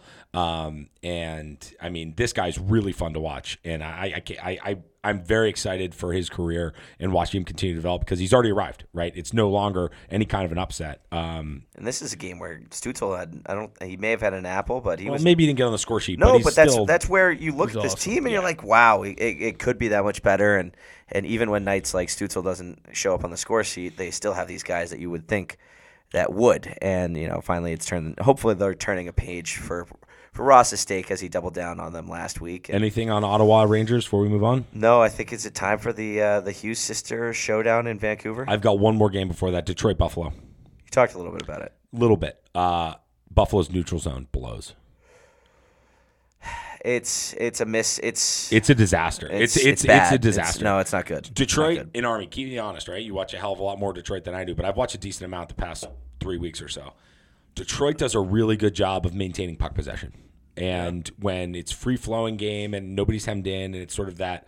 Uh, basically, you're playing between your dots and the red line and trying to get your zone entry going, right? If they don't see what they like, they will not dump it. They will circle it back. They will hang on to the puck, um, and they will really kind of own that possession five on five. Some of the same ways that teams do in the three on three overtime, right? Like they they will always be patient, hanging on to things. And I saw that as compared to Buffalo, which w- could be so easily drawn out of position, guys l- looking in the wrong directions. Um, and then when Buffalo had the puck, they were just going for these stretch passes, low percentage, missing the guys, and just coughing up turnovers. And it felt like De- the puck was on Detroit's stick the entire time. Now, my question before we get to other topics there did you see the turn of the tide in that game when Buffalo came back and made it close? Yeah, and it was it What was an- it was just an energy thing. They came out firing. I thought Tage looked great for his first game back. Um, Skinner made two great plays. Uh, one to set up a goal, which was just a great pass, and then and then one to just finish a goal. That was they were just elite level plays. You know, um, Did it kind of happen like like in a flash? it happened coming out of the period. It was it was Start of the third? yeah. Um, and, and to be fair, Buffalo had shown flashes of it. Like they came out of the gates flat. Um, Then a lot of goals were put up by Detroit. It gets out to four nothing, and, And some good, some bad goals, right? Like that. It wasn't like it, Detroit wasn't like it wasn't like Harlem Globetrotters, but like they were dominating puck possession, and they weren't like great A's that found the back of the net, but they were owning puck possession. Yeah, they were getting chances. They were getting enough chances to where some of them go in. You know, um, and they scored on the power play. That helps a lot too. Buffalo did in the comeback. No, but Detroit did to start too. Okay, Like Mo Seider had a nice shot from the like they were just. It didn't seem like they were capitalizing on unfair amount of plays. Okay. Um, but Buffalo in that stint also, I think that could have been like a four-two game going into the third. You even texted Alex Lyon was unbelievable. He made some big time. Saves. He had some legitimate goal-saving saves, like just straight up grade A scoring opportunities that he saved. and also newsflash. Like, what has Alex Lyon done in the NHL that suggests he shouldn't be a one or a one A goalie? I don't know. He didn't play for the first twenty games of- for Detroit. All he did, all he did was step in late last year for the Panthers and allow them into the playoffs. And now he's, I, I this is the first game I've seen him Detroit. Has he been good for Detroit this year? He's been fantastic. He's, So the, he's the borderline starter right now because s- of how well he's played. So small sample size. We're looking at something like thirty career starts, he's and been great. like he's been awesome. Yeah. Like he's Johnny come lately, right? Thirty year old rookie, Like- but like I I mean, I, They're stubborn about the Husso. You know, I think when they made the trade. Well, no, but the Trader Husso's signing. not the issue. no, I know. I'm not they saying traded that. for I'm not- Husso, but the issue is that we had James Reimer playing. Oh, No, I think James uh, Reimer. You just Reimer, gotta, you gotta bum. remove Reimer from the situation. The three goal Reimer- situation Reimer, you not what's bum. gonna what's gonna need to be. I think a Husso Lyon type, not maybe necessarily a Swayman Ullmark situation, but could be a powerful little combo. for Lyon is starting the games now. He he is the first choice at the moment, but they ride the hot hand. Yeah, um, yeah but Buffalo, I, I don't love the forward group to be honest. I don't think they're that good. all right. No, it's, they're, I do have some other game notes on that game. yeah, deeper. yeah. Fire away. I've got I've got two more big ones. Okay, I'll go. I'll go one and then I'll go back. Uh, I think Owen Power is still soft. Um, I know he's good. No, I was just gonna say the same thing. like he just there was one play where Fabbri's in front, and it's like Owen Power, just go cross check him. Powers net front sucks, and it's not just this game. I've seen it was against the Bruins. There's another play. He's in front, biggest fucking guy on the ice. He's right there. He's got the reach. He's in fine foot positioning, right? Like his foot's there, but his stick's in the wrong place, and he's not tying up guys' sticks, and he's not bodying people. It's like, dude, you are gigantic. Like you are the unicorn. Like.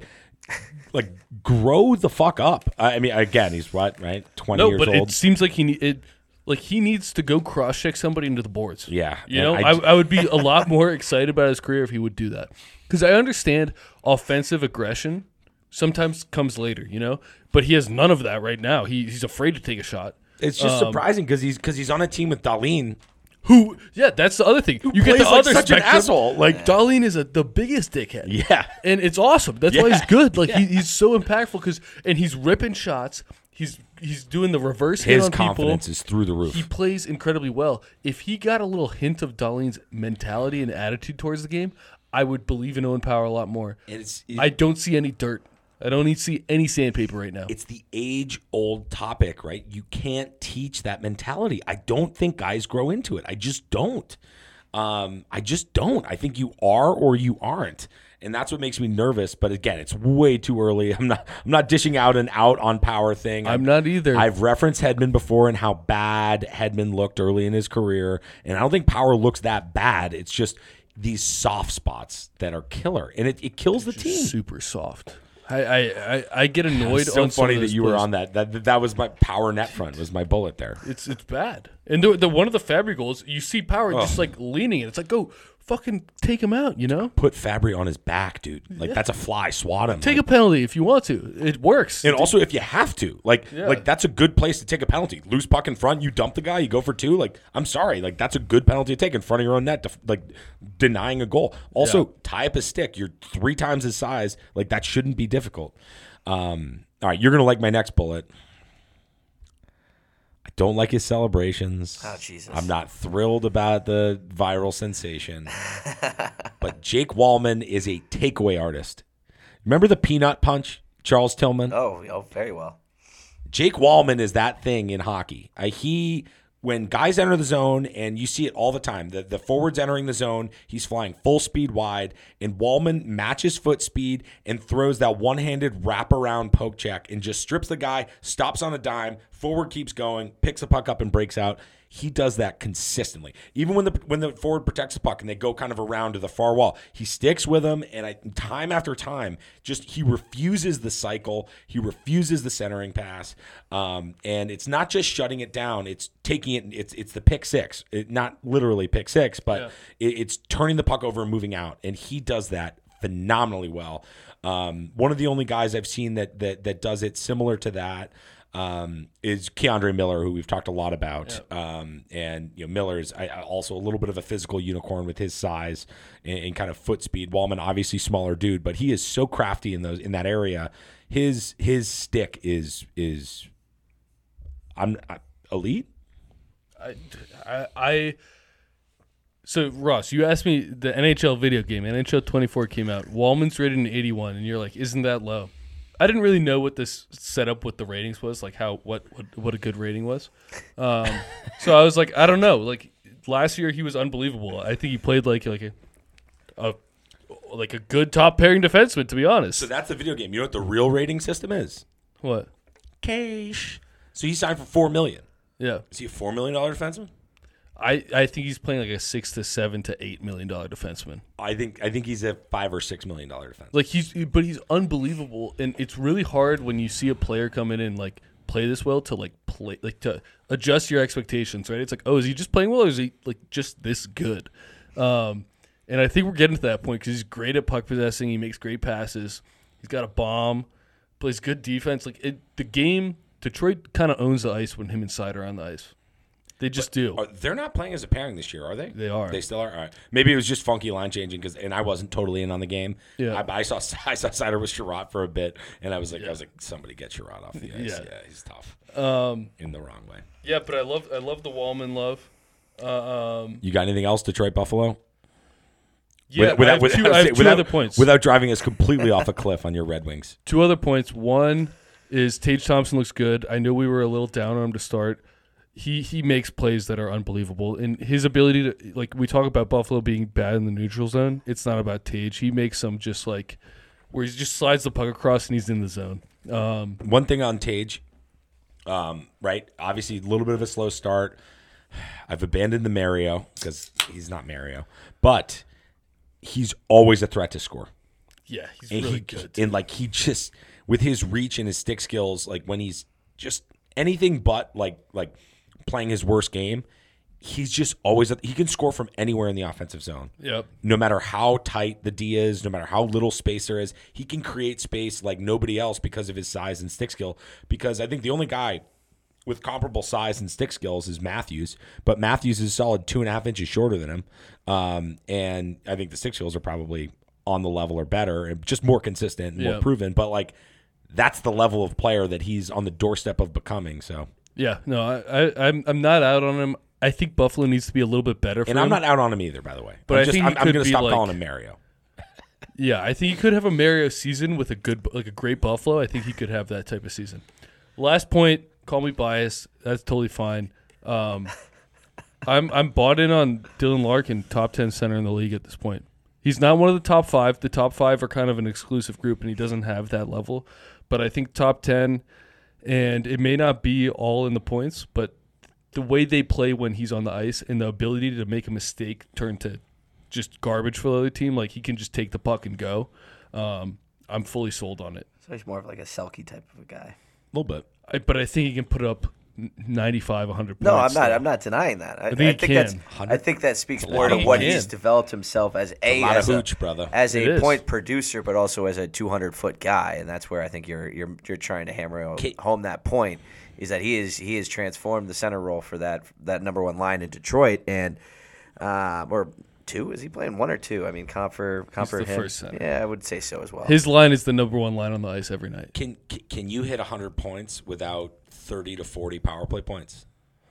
I think he's going to start getting like he's been good on the power. This is the thing. He continues to get better, especially in the areas where he wasn't, which is scoring on the power play, doing all those things. Like he continues to get better. And And I'm not denying the player value, but when you put the 100 point label out there, you need to understand that you can't get there without big PP I understand. I think he has that in his abilities, right, and right. he hasn't had an elite Detroit power play. Does he yet. play bumper or net front?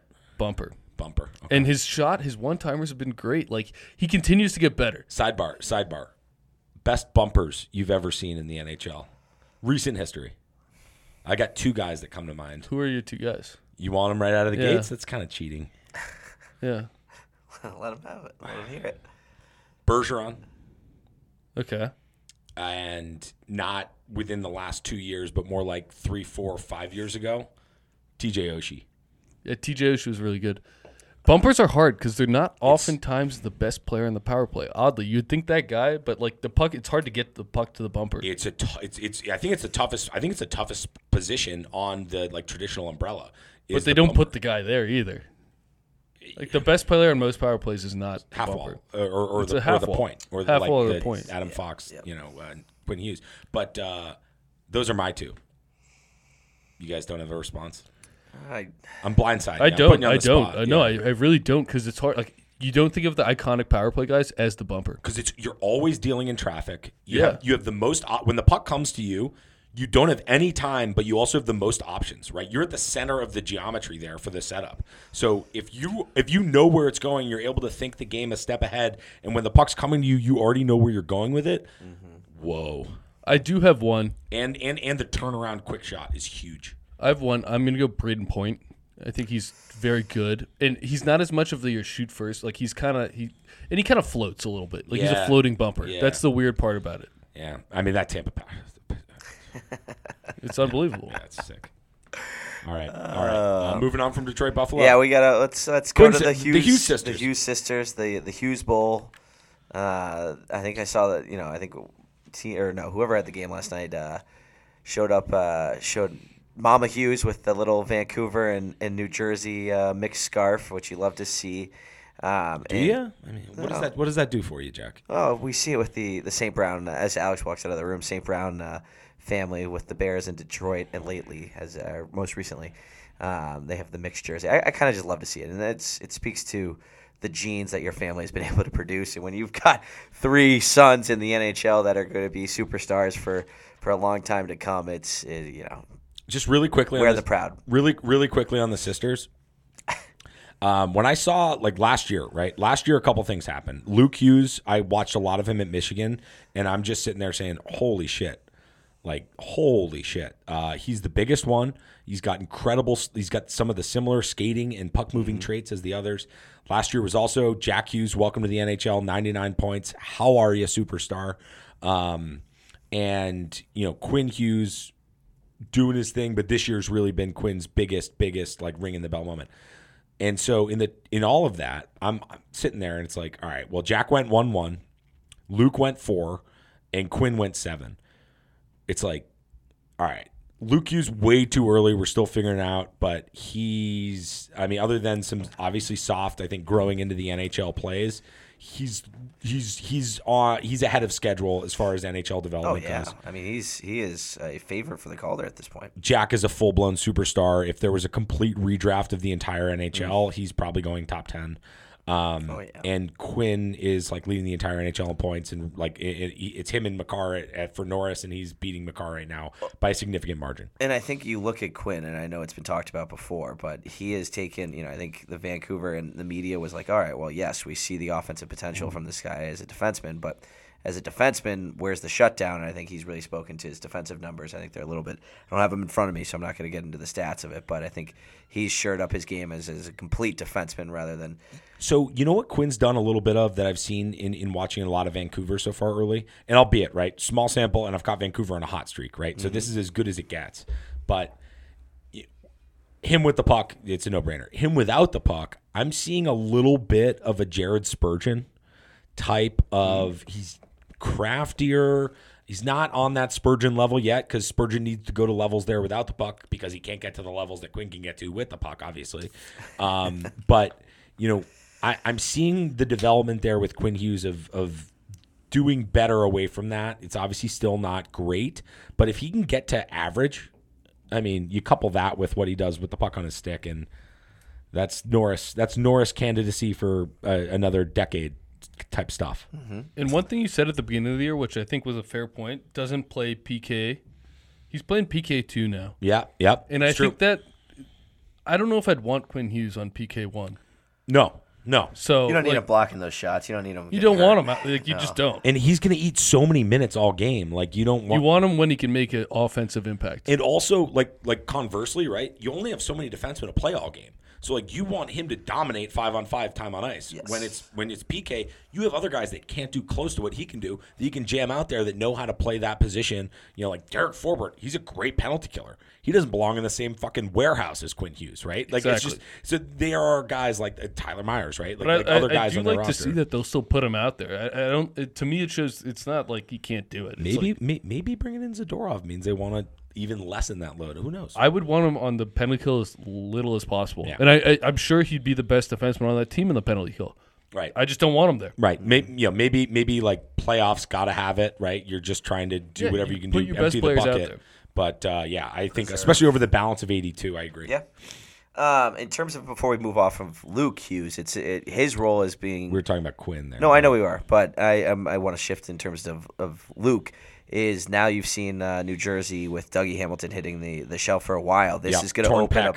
This is going to open up a bit of a role for, for the young defenseman. And yes, you know, um, I think in this one, Siegenthaler led the minutes for New Jersey with like 26. I think Hughes was up there with 21 or something around the minutes of that. And you know, I think they have a lot of trust in, in your boy Kevin Bahl. Ball. B A H L ball. Ball. yep. I think that's how they say Yeah, it. like a testicle. Um, oh, sorry. Luke Hughes only 16 minutes in this one, but uh, Interesting. Um, no, it's How, how many minutes for Nemec? 21. Huh. Big load. Yeah. So, interesting. so, so you mentioned Hughes around the uh, Hamilton injury. I think Nemec is really the guy that's getting that's that's stepping in um, before they were necessarily ready for it now. And I, I think for Devils fans, and I've been talking to my Devils buddies this week, and I, I should have gotten more pointers for the pod, but we'll return to this. You know, it's like Nemec and Luke Hughes; those are two very, very highly touted prospects but it's that's a lot of like uh, there was a line on the broadcast. It was like you know Lindy Ruff has said we don't want to get too young too fast on D, and I don't really see a way around it because those are probably like just your best options with Dougie out of the lineup. Um, and you're just going to have to deal with growing pains, and you're going to have to have Nemec eating minutes like that, and Luke Hughes continuing to do what he's doing. oh, and, you know, I think uh, who'd they let walk out? Of, uh, they got rid of Severson, Severson this offseason, and, you know, I think Colin Miller was the seventh defenseman coming into the year. He steps into that sixth role. Yep. Uh, he's only seeing 12 minutes a night, so nothing nothing too significant from uh, from Colin Miller. But, uh, you know, it speaks to where you're seeing this team at 12, 10, and, and, and 1. It, it has not been what you saw last year, and I think, you know, as as we look at it and you know look at the competitive uh, metro that they're in, you know it, it's a little bit of concern for this this Devils team. I don't think that the goalie uh, expectations last year were seeing as many shots, and now they're seeing it, and it's relying a little bit of you know on Vanecek and, and Schmid to to really produce for these guys. Um, last night, in terms of the game itself, because we haven't talked too much about um, the Jersey and Vancouver game, you know you saw in the last I think I think it was two goals in the last six minutes. Both of them off rebounds. Uh, specifically, Vegas tying the goal off. Uh, you know, Vegas, Vancouver, Vancouver, Before Jesus, before we before we get to kind of the end of the game, just Well, that's fair. Fair. I, Like- I caught the big heavy third period, so that's Yeah. where I'm. That's Yeah, where I go on yeah, it. And we'll, we'll- get there. We'll get there. I'm curious what you guys think of this because my my big takeaway from this game, uh, other than all of the Hughes sisters hysteria and your mom and the matching scarf and mom and dad and all the points, all three were on the score sheet. Um, but I watched that first period and I come away thinking to myself, New Jersey, Vancouver. These are kind of similar teams. I just I think they're similar teams. Like they've got like the ultra ultra high end scoring up front. Um, on on defense, we've talked about we we've already buried the the whole Vancouver roster balance, and you know right they've got that elite top pairing, but then they've got some kind of weaknesses therein. Um, after that, and on the New Jersey side, it's like you got Marino, who I know the pod's a big fan of. Um, Marino, Luke Hughes, that's pretty good. And then you've got the banger Bahl down low. Um, Nemec is now coming up, and I, I don't know. I, the way that they play, it, it- they felt like very similar types of teams to me. Um, with Vancouver, I think playing a little heavier last night, uh, throwing bodies around and, and being a little bit more physical and pressing, especially late. But during the course of the game, I looked at the two teams. I said, "These are kind of similar, kind of similar squads." What do you think? I don't think you're wrong on that, but my concern with that is I think that should be not great for the outlook of New Jersey going forward. Um, they've invested a lot in players to be around Jack Hughes, but not for a player to be close to a level of Jack Hughes. Um, they are a Jack Hughes team. Like that's that's what they've invested in. They've they got a lot of seven to eight million dollar wingers right now. Um, and they're not expecting them to be point a game players. They're expecting them to be sixty to eighty point a game players. Uh, they want eighty out of Bratt. They- I know, and, I know, You know, Bratt had two in this one. They want seven. They want seventy out of Meier. It's not looking good. No, you bring up Meier, and I don't want to completely side rail you, but you know, I think you look at this acquisition, and it's been a complete failure. You know, and yes, it was it was Meier coming off of a hot year and a career year. I think Thirty games in, by the way, right? Seven playoff No, games. we are, now, but- or but no, ten playoff games. Eleven. It's it's been a We're chunk. not. No, we're probably at 45 games in terms of what he'd had after the deadline. and- about. And, uh, It's a half and a what we've season. But it, it has been nothing short of, of very disappointing. Dismal. And, and he had a career year in a in a year or sorry in a team in San Jose who has nothing nothing near the talent that uh, that New Jersey has. So I just it's, I, it's, I, it's I a little hate- scary. I hate ball washing arm dog too much, and I think he's gotten a lot of credit this pod, and unfortunately, I think he's earned it. Um, you were just you were all over this. Meier, Meier looked like shit, and he got completely walked by Quinn Hughes on one of those big goals late. Um, he was just invisible. The whole the, the one moment he stood out was a weak pressure to the point and getting completely turned around and walked at the blue line by by Hughes Quinn, On the Lafferty tip, something like that. I love Sam. They Lafferty, they by the paid him as a point of game player. I hate Sam Lafferty. By the way. really. Yeah. Interesting. I think it's might wanna, I think it's shitty hockey IQ. For his IQ. I think he works. Uh, you know, He works hard. he works really hard. Does not work smart. Eh, I, I hear you. I mean, he's a big penalty killer for that team, and I, I hear. I hear. Um, we're not here to talk too much about Sam Lafferty. Um, I think Palat. I, I think I think his hockey IQ counts about as high as his tooth count. So I was. I know you don't want to get into the end of the game, but I Palat. No, no, set no, up, we're there. We're Palat set up the game game winning goal. He, he was able to settle the puck with a little kick on the to the feet, and then he was able to dish it over to the point shot. That But you're Uh, ignoring the comeback, Jack. The comeback, brother. No, I'm not. I'm not trying to skip. I'm skipping around in terms of the chronological order. I'm just saying I, I loved what I saw from Palat, and I thought it was a really high skill, high IQ move to settle the puck. Finally, the Well, that's a guy, solid and- player. The guy's and good. It was just an impressive hockey play. That's all. I actually had Palat for a few minus plays during the course of the game. Not gonna lie, he was he was big late. He's a huge late. That's all. I, that's but all. we know Again, what Pal- like I we said, know what Palat is. Palat's a good play. Like we know what Andre Palat is going to bring to the team. Are, are you guys surprised that Palat's yet to uh, hit the thousand game mark? No, no. How I- old he's is he? maybe 31, 32.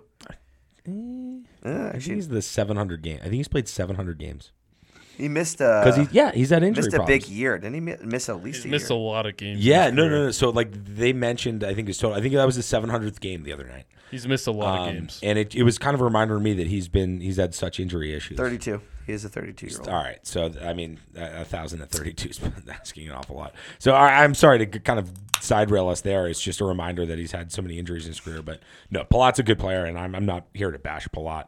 But excuse me, thank you, Prazak. Um, the comeback there, the comeback. Yep. Did we all watch the third period? Yep. no, Okay, Army didn't. Um, uh, before I get there, Bahl, 88 Bahl on New Jersey, running around. He tried to line up Zadorov, I've seen him before. Yeah. and I'm so upset Zadorov sidestepped his check. That would have been like Collision. that. It might have Big created bodies. might have created a little bit of an earthquake out there. would have been like one of those British uh, Columbia. You know when Registered on the Richter scale. they, when they Maybe. crash test cars and they Oh, showed yeah. those videos. one of those ones. Dude, and and so Bahl he took an absolute run at Zadorov, which is like whoa, your eyes light up when you hear that. Um, and he took another run at Hoglander, missed both, but uh, but you know he he tries to bring that. He's trying to be kind of you know uh, wrong side of the Hudson River um, Trouba, and I think he's a few he's a few steps below, but uh, he brings toughness that New Jersey sorely needs, especially on the blue line. Um, but the comeback boys. So I've been all over JT Miller, right, this year. And there's a sequence. JT Miller comes in on the forecheck and lights up Bastian, um, causes a turnover, wins a puck battle, gets it up. I forget who ended up putting it in. Miller didn't put it in, but he appled on it, and just like it was just a it was just a balls play. At the time, they're down five two in the third. He makes that play, makes it five three. About eighteen minutes left in the game. Rusty throws in a little money line touch on the on the on Vancouver, and it was a pure vibe play, and the damn Nucks answered, rallied all the way back to five five, only to blow it late, and I could not believe they blew that after the comeback. I, It was tough. oh my god! I, I mean, I was with. I got uh, him at like plus plus twelve hundred and change. I, know, I was was just- with uh, I was with the senator up at the Stanley Club, and I texted Ross. He said he had uh, he had the comeback, and it was looking good, and we were we were really excited, especially as the second pitcher hit the table for a little overtime hockey, and 30 seconds left, and all all it was ruined by freaking Jesper Bratt and a few pitchers. Um, you know, but no one on our team goes up, so it's just Brian and I holding down the club. A few pitchers. Um, Got to. Uh, so that was tough. That was tough. But um, yeah, I mean, just Vancouver just poured it on, and it, like the home crowd got into it. And it's funny, Arm and I were talking off pod. Shame on us um, about home ice advantage, right? And there was just a little bit of a turning point there, Army, where Miller throws that huge check on Bastian. They score to make it five three. All of a sudden, it's a two goal game in the third period at home. And this team's been vibing all year, and it was just like, whoa! here, co- You he- feel it. here comes, here comes the, here comes the vibe train. the vibe train being Quinn frickin' Hughes. I mean, on the on the uh, tying goal, he he corrals, corrals the puck at the top of the point. He's got, uh, I think you like you said, Meier and Meier in pressure, rips a quick quick. Uh, it was a higher snapshot than, than normal that gets through, but a, a quick shot that, that was able to uh, have a little net front presence from Lafferty, who was able to tip it. But uh, surprised, I think it was Schmid in this one, maybe Vanecek, I can't remember. But It was Vanecek last night. uh, but uh, just a great heads up play from Quinn Hughes on that one, and then then the game tying goal. Um, fights off a check at the top of the point, keeps the puck in, tries shooting it, keeps control of it, finds it on the half wall, comes down low, shoots the puck on net, rebound finds uh, Hogland, Hoglander, and finishes it in the back of the net. And it's just like, holy hell, this guy is just, he's fucking special. And, and you can't knock him off the puck, and, and you don't want him with the puck in the offensive zone. So it just, Quinn Hughes, it was plain and simple, unbelievable. Couple Hughes sisters loose change items. Luke Hughes, like kind of a broken play. Uh, I think somebody blocked a shot. Puck just finds him. He just grips and rips like right through traffic, top corner, elbow macaroni. It was just like it was just like a. He, he didn't have the best game. I think he struggled a little bit with some of Vancouver's forechecking, and it was just like that quick little reminder, like you got a real one on D. They're all sick. They're fucking. They're all like they're all make plays that you're just like, oh my god, like all like every one of them will make a play Oh. that just like I don't know, twenty players in the world can make. Have we seen in all of sports? Is there three or you know? I mean, you know, you have the Canseco brothers and, and special.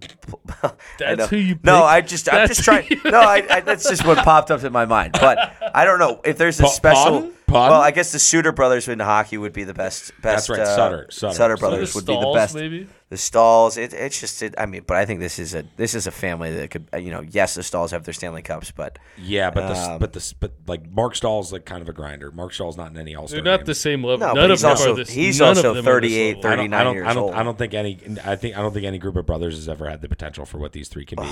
even if it's even insane. if Luke even if It's Luke insane. if Luke can never figure it out, which I think there's almost a zero percent chance of, unless there's horrible injuries, which obviously we want everyone to be healthy. Um, so like I think Luke looks like a slam dunk, but like Quinn Hughes, you could make the argument right now that Quinn Hughes is the best defenseman in the league, that Jack Hughes is the best forward in the league. It's there. yep. It's Yep. a stretch, Yep. but it's there. It's a stretch, right? Again, it's, But it's, you, like, it's not completely wild. Quinn and Jack are both top twenty players in the league. No maybe question. top ten. No question. Top ten. No question. I, Top 20. I'll I'll certify top ten. I think top ten is pretty fair. I mean, it's it's insane. And then Luke looks like he's on the same path. So I don't want to. Again, we try to be honest here on the pod, and I know I did dub the. I did. I did coin the phrase the the Hughes sisters. Jack Hughes, bitching to the referees last night. He, he he he he comes flying into the zone. Makes a great move, by the way. He always makes a great move, No, I know. It just was. and it, it wasn't this egregious tug him down pre lockout drag out. It was this ticky tacky. I want a free slashing bullshit call, and he doesn't get the call. and it's late in a close game. They're in the process of blowing this lead, and his team's completely like like fallen off the rails.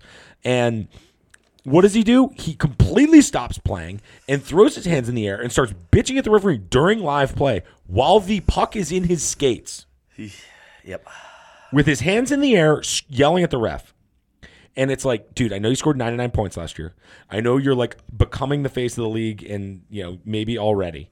But like you're not this like grizzled veteran that like has that like don't be don't develop that reputation that like Crosby had in his first few years of like bitching all the time and and being too loud for your games played stat. Like don't do that. And he did, and I'm not gonna lie, they didn't pan to mom and dad in the crowd, but they could not have been happy watching that. I hear you on It that. was a bratty play. He looked like a brat out there. I think he'll. I think he'll learn. He looked like a spoiled brat, and I think that's a little bit of an issue with him. Is that he's so goddamn good, and he's so like he's just he's got the world by the balls. Good looking kid, just signed a ticket, like 99 points last year. Like he's j- he's got the world by the balls. I just think he's I I, I, I Grind your gears. I'm not concerned about it. I hear not liking the play. I'm with you. I saw that play too. bratty pretty boy pain in the ass move. Dude, he's young. Yeah. It'll, yeah, it'll, it'll. I'm not concerned. I'm not. I, I hear you though. I don't like the play. I know. And what did the hockey what did the hockey gods do? The fired hockey up. gods rewarded him with a regulation win. Uh, so I you know.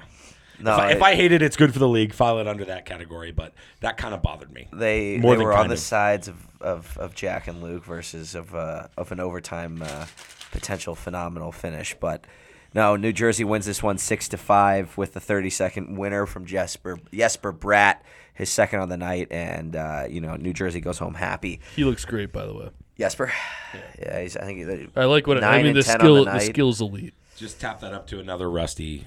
Well, although it's a playoff take, but I said Meier over Bratt, and it's just I couldn't look. more Bratt wrong. looks great. Bratt looks good. moving on. Hold moving on. One Oh, thing we didn't mention, we, we alluded to, we didn't mention it. Uh, I'm sorry, this is total reverse order, but just that in the Hughes sisters game. Did you guys see that Tyler Myers turn away to Jack Hughes? And I turnover? saw I saw a great tweet. You want to hear the tweet? Somebody, and this was a Devils fan, kind of joking. They were playing on the on the play, and for for the listeners who didn't see this, like Tyler Myers gets the puck with nobody around him, and uh, just gives it away to Jack Hughes. Hold on, hold on. Wait, let, wait. Let me go more detailed into what Myers did. Okay. Okay, then let me give the tweet. All right, right. the no, tweet's funny. But but uh, let me give the context before you give the tweet, bro. Tyler Myers, six foot eight, gigantic monster going into the corner. Him and Jack Hughes, right? So it's like, all right, fuck you, Hughes. Just kind of he shoves Jack Hughes. Jack Hughes like, you know what, buddy? Like, why don't you be the first one to get to this puck? I'm not ready to get absolutely mashed. Like, probably a good decision by Jack Hughes. That's what you want him to do. So Myers gets to the puck. F2 comes in, right? The second forward comes in to pressure to pressure Myers. So Myers turns away from Hughes now that he's gotten the puck because Hughes because Jack, you know, just waved the white flag and said, "You go get it, Myers." So Myers retrieves the puck. He looks over his right shoulder. In comes forward two. And what does Myers do? He no looks at tape to tape over to Jack Hughes that's three feet away from him. Basically, the second guy's coming. Instead of like rimming it or making a hard play, he like makes like a touch soft pass three feet, tape to tape over to Jack Hughes. Jack Hughes tape to tape to Erik Haula right in front of the net, unguarded. Boom to Haula forehand to backhand goal, and it was just, it was one of the biggest pizzas I've ever seen. yeah, Now the tweet. the tweet was because there is the the real consideration. He doesn't want to get crunched, which totally fair. Uh, somebody, six eight for God's yeah, sake. you don't want to get crunched. I'm totally on that. Like, No, I- yeah. you're Jack Hughes. Do not get crunched by Tyler Myers Completely, and I'm Just not for e- the team. I'm not even ragging on Jack Hughes. yeah, for that. no. But the the tweet was essentially. Jack Hughes didn't go to the corner there because he knew Tyler Myers was going to fuck that up, give him the puck unguarded. And I was like, you know, that play kind of looks like because Jack Hughes is waiting there with like, like it looks like he wants a pass and he gets He it, He pretty much called for it from Myers. and he got it. Like, And it was just like it was like Jack right Jack Hughes- one of the things he just thinks the game really well and like and just the immediacy of that stupid play and the pucks in the back of the net was just special. Like it goes from the corner where it's like, all right, like he's beating Hughes in the corner, that's a good thing. And then it just became a bad thing so quickly. yeah.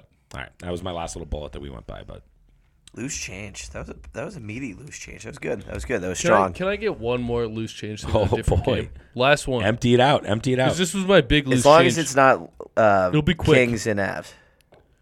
Oh, we're gonna talk about that. Yeah, no, no, no. That we've been we've been holding this one up. All right, so Okay, let me okay. let me move on. It's a King's thing. Let me move on. Let me move on from uh, from loose change. It will always be there. We appreciate you guys tuning in and and hope you guys uh, appreciate our little recap of uh, of a week in review. Remember, if you enjoy our slot shot uh, content, hit that like and subscribe button right below us. It supports us and helps us uh, helps us on the hunt to uh, becoming uh, becoming something. But moving on to uh, to program atten- or appointment programming. Appointment. Appointment viewing. viewing. Jesus, my mind's all all in scrambles tonight. Um, last uh, last week it was a little L.A. Kings versus the Colorado Avalanche action on Monday night, and it was uh, Sunday night. Su- I really am in scrambles tonight. It's all right. bad. It's bad. It's right. Uh, I'll clean it up. I'll try and uh, try and work harder and, and close the third period on a strong note. Uh, but yes, no, it was Kings Avalanche on Sunday night. It was an appointment viewing. It was uh, the agreed on between the boys to, to watch the game, and, and unfortunately, I think Alex and I may have failed failed on the assignment. But after watching some highlights and, and, and trying to get a little of a, of a sense of what happened, we know Rusty did his homework and sat down for three strong full periods of hockey. And you know, I don't know if you'd say it was the most exciting Kings Avs uh, matchup in the world, but So what are your takes on uh, appointment viewing? it was just it was a bummer because Makar didn't play for the Avs and they were shorthanded. Um, we know Lehkonen's been hurt. We know Girard's in the player program, so it's just like there were a lot of numbers on the Avs I didn't recognize that I didn't care to look up because nobody really stood out to me. Um, and LA was pretty much, I'd I'd say all over him pretty much from the jump. Um, yeah, I've got my bullets here, and it really starts with, I think the best line in hockey, Byfield, Kopitar, Kempe. I mean, they dominated, and so so right weak weak Avs line up because they're shorthanded, guys are out. So Bednar loaded up that MacKinnon line with Nichushkin, MacKinnon, and um, Rantanen. They they were they were dominated by this Kopitar line, and I think best on best, those two lines are pretty neck and neck. It's some pretty elite skill from both sides, but on Sunday night it was all LA in that sense. Um, and that was the biggest takeaway of mine. Um, Byfield was awesome, and when he's awesome, it's like Kopitar and Kempe are pretty freaking consistent, and Byfield's starting to be consistent too. So um, that's my first bullet there. I'm going to shut up before I move down my list. What do you got on that? Well, what I'd say on the specifically Byfield because he's getting a lot of love now. Um, but this came off of a season, two seasons really, of a lot of people questioning him a lot. And I got to credit the Kings. They did not move him from Kopitar. They just didn't. They said, You're going to play with Kopitar. We believe in you. And he's starting to show a little bit of confidence, which I think he's always played with. But like I see it like some on some of those like bench clips of him. Like a lot of things like around the game. I see him just looking like he's comfortable now. Um and I I don't know. I, I like the the world is the limit for this dude. If if he I don't know if he has the shot to be a true 100 point player. No, I don't think he's ever going to score 100 points. That But- doesn't mean he can't be an excellent player. Doesn't mean you can't play on the top line. How many I guys in think the league he's score? gonna be a- how many guys in the league score 100 points every year?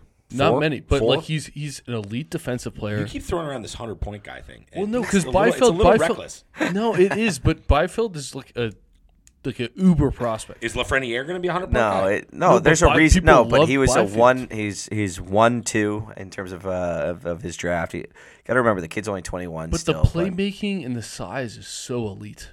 It's un, it's, and it's his, so good. it's his stick. It's his forechecking so stick. His stick, like he's got a he's got a good he's got a good twig. Mm-hmm. Um, not like like hands are solid and okay, but it's more about being strong on pucks, strong on forechecks, blocking passes, and getting that stick in, throwing the poke when he forechecks, and using the body. It's just it's really powerful when he's surrounded by other guys that have elite skill and also really good size. Like Kopitar's mm-hmm. big, Kempe's above average, and like Yeah. the the totality of that, they're not the fastest line in the league, but fuck, do they play playoff hockey? And are Yeah. they? They have complementary game too, because mm. Kopitar goes and gets pucks. Like I think all three guys are capable of going and getting pucks. Mm-hmm. Kempe's a pure shooter. I think Kopitar is more of a distributor, but equal equal opportunities in some ways. And Byfield is really good at all the little things. Gets to the front of the net, wins puck passer, battles, good passing. So it's just it it it, it gels really well. And you, I, I, right now, for my money, it's the best line in hockey. Well, the thing that's scary about them is they're not only scary to play because you have to defend them, but you hate playing against them. And it's not like one of those elite offensive lines that just chugs through you. If you get the puck on the zone on them, they're probably going to get it, get it back, break out, and move to the offensive zone. They're they're just as difficult to play against in your D zone versus their D zone. You don't like them anywhere in the ice. and they dominate the neutral zone. I mean, the, the Kings as a I mean, team they do. dominate the whole ice. but the Kings as a team, the structure, McLellan, um, it's it's pretty it's pretty special. No, and you know, I think th- this Kings team, uh, it's why you gave them uh, high praise in, in our uh, little bit of a playoff and check in last week. You know, at 14 4 and 3, it, it's a team that is. Uh, oof, they're going to be scary in the uh, Pacific Division, and uh, you know it's a fun lineup to watch, and it's a tough, tough lineup to move. And, and then you look at you know, I think Trevor Moore has been a, a phenomenal piece for this this Kings team. He scored his 12th on the season um, in this one as well, and you know I think this is a guy that uh, they they locked up pretty early, and, and Kings fans had kind of started to see the the progress and development come, and I think they signed him two years ago to an extension for four or five years. And you know I think with the Byfield uh, He's talk, like a, he's like a is he five and change or six and change? Trevor Moore. he's five and Five change. and change. I Five, want mil- five million and change. Yeah, yeah, yeah. But wanna uh, say. no, no, no. They locked him up. And, and and Jack, I'm glad you bring him up because that's the next that's the next bullet I have about this uh, Kings Avs game. Ryan Johansen. We talked about him a lot in the Avs preview, being a key missing ingredient. Mm-hmm. Nothing, nothing from him in this game. I haven't seen him at all. Complete- every, every Colorado game. you know, in in in, in, so in fairness, right? I think when Colorado's fully loaded and he's got Nichushkin on one on one wing and he's got Lehkonen on another, I think he's got a better chance to succeed. But uh, Bednar basically had him with you know you name it um, as as the wingers. I couldn't even tell you. Um, and he was just completely invisible. And you you brought up Moore, Jack, Moore, Danault, and Fiala. Like that's a first line on a lot of teams. Um, and that line is also elite. And like Moore plays a great 200 foot game. Danault is one of the best defensive centers in the NHL, top five defensive center in the NHL. I'll stand by that. Um, and Fiala. So I've got a point here on Fiala. Fiala does not fit the mold of an LA King, but he's a perfect fit for the LA Kings. Because if you if if the entire team are are, are this LA King type 200 foot hard checking this and that hard nosed right? You're probably to have a hard time scoring goals. Fiala is not that. He's soft. He's a diver. Uh, he takes some bad offensive zone penalties. He's got flaws. But fuck is he skilled and can he shoot the puck?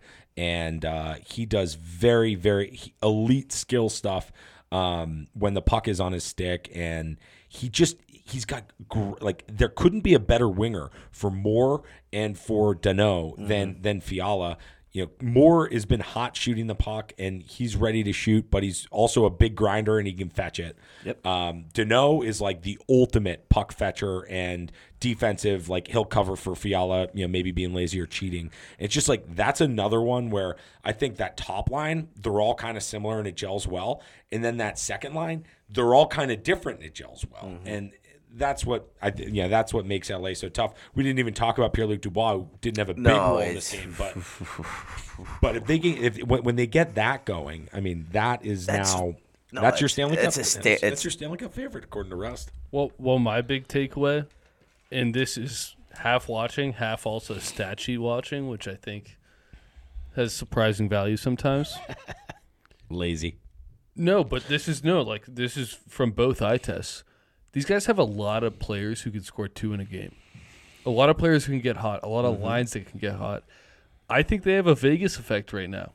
I think they just have like it may not be on the same level, but the the way they can roll lines and just continue to play the same hockey. Obviously, different skill, different players, but It's, like yeah, it's funny. It's almost that's- equal and opposite. Where LA, it's the strength right down the middle, and that's really good wingers. And for Vegas, it's strength on the wing, and it's like pretty to really good centers. Yep. Um, so They I just hear you. have- they It's can little- roll. Yeah, They Uh, can roll all day, and you you don't have time off on these guys. They went down 3-0 to Columbus. I don't know if it was Monday or Tuesday this week. I bet them that night. Yeah, and uh, they just kind of rolled on back. You know, it wasn't like oh, it just happened. It- no, they, just- scored three in the third. I know, but like you weren't too surprised by that, you know.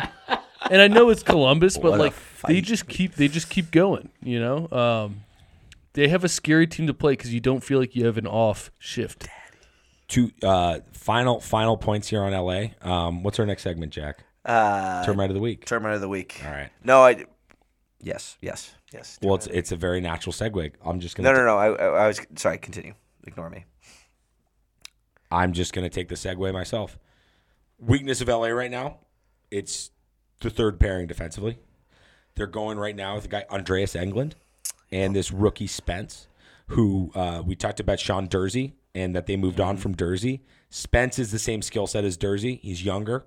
Um, he's younger, and this is his first full pro, uh, first first full NHL season. But he's been pro since he was 18, right? So it's his third pro season, but his first like all the uh, all the way up with the big club. And Spence has some great offensive game to him. Not pretty defensively for Spence. Yeah. And Englund, this Andreas Englund. I can give you a little. He was a hawk for a few months last year, and he was a healthy scratch in Chicago. So that tells you what. well, that's a nice segue to my termite of the week.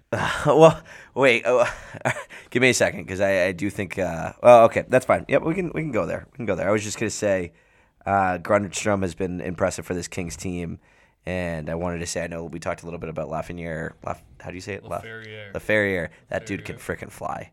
He's got some freaking wheels Yeah, on I've it. liked what I've seen.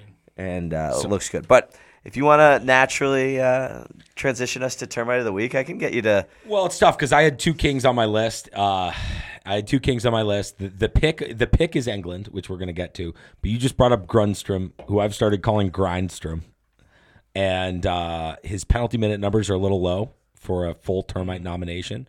But uh, this guy is hard on forechecks. Um, and he wears 91 for them. You can't miss him watching games. He, he, he, he checks that termite box of jumps out visually, and you won't see him on the score sheet for four, five, six, seven games at a time. Um, You're talking about Grundstrom. I call him Grindstrom, but his name is Grundstrom. Yep. Um, Andreas Englund. Moose. Leading the National League in fighting majors at the moment with five. You know, he's Swedish by birth, um, former second round pick. They list him at 6'4, 200. I think he's bigger than that. I think he's closer to 6'5. Um, on the year, like I said, five majors. That leads the national. Um, he plays a style of game. He's clunky in his D zone. He's a sixth. He's a third pairing guy. I think LA's true, um, like cup contention move makes him your seventh defenseman. Uh, kind of like um, our, our guy in in uh, Edmonton, Edmonton, the third, the um, who's the big Frenchman in Edmonton, seventy three. Darren. Oh, A. Desharnais. Darnay. So he, he's he's got a similar kind of gigantic, mean but clunky. Can't play more than thirteen minutes a game Yeah. to him.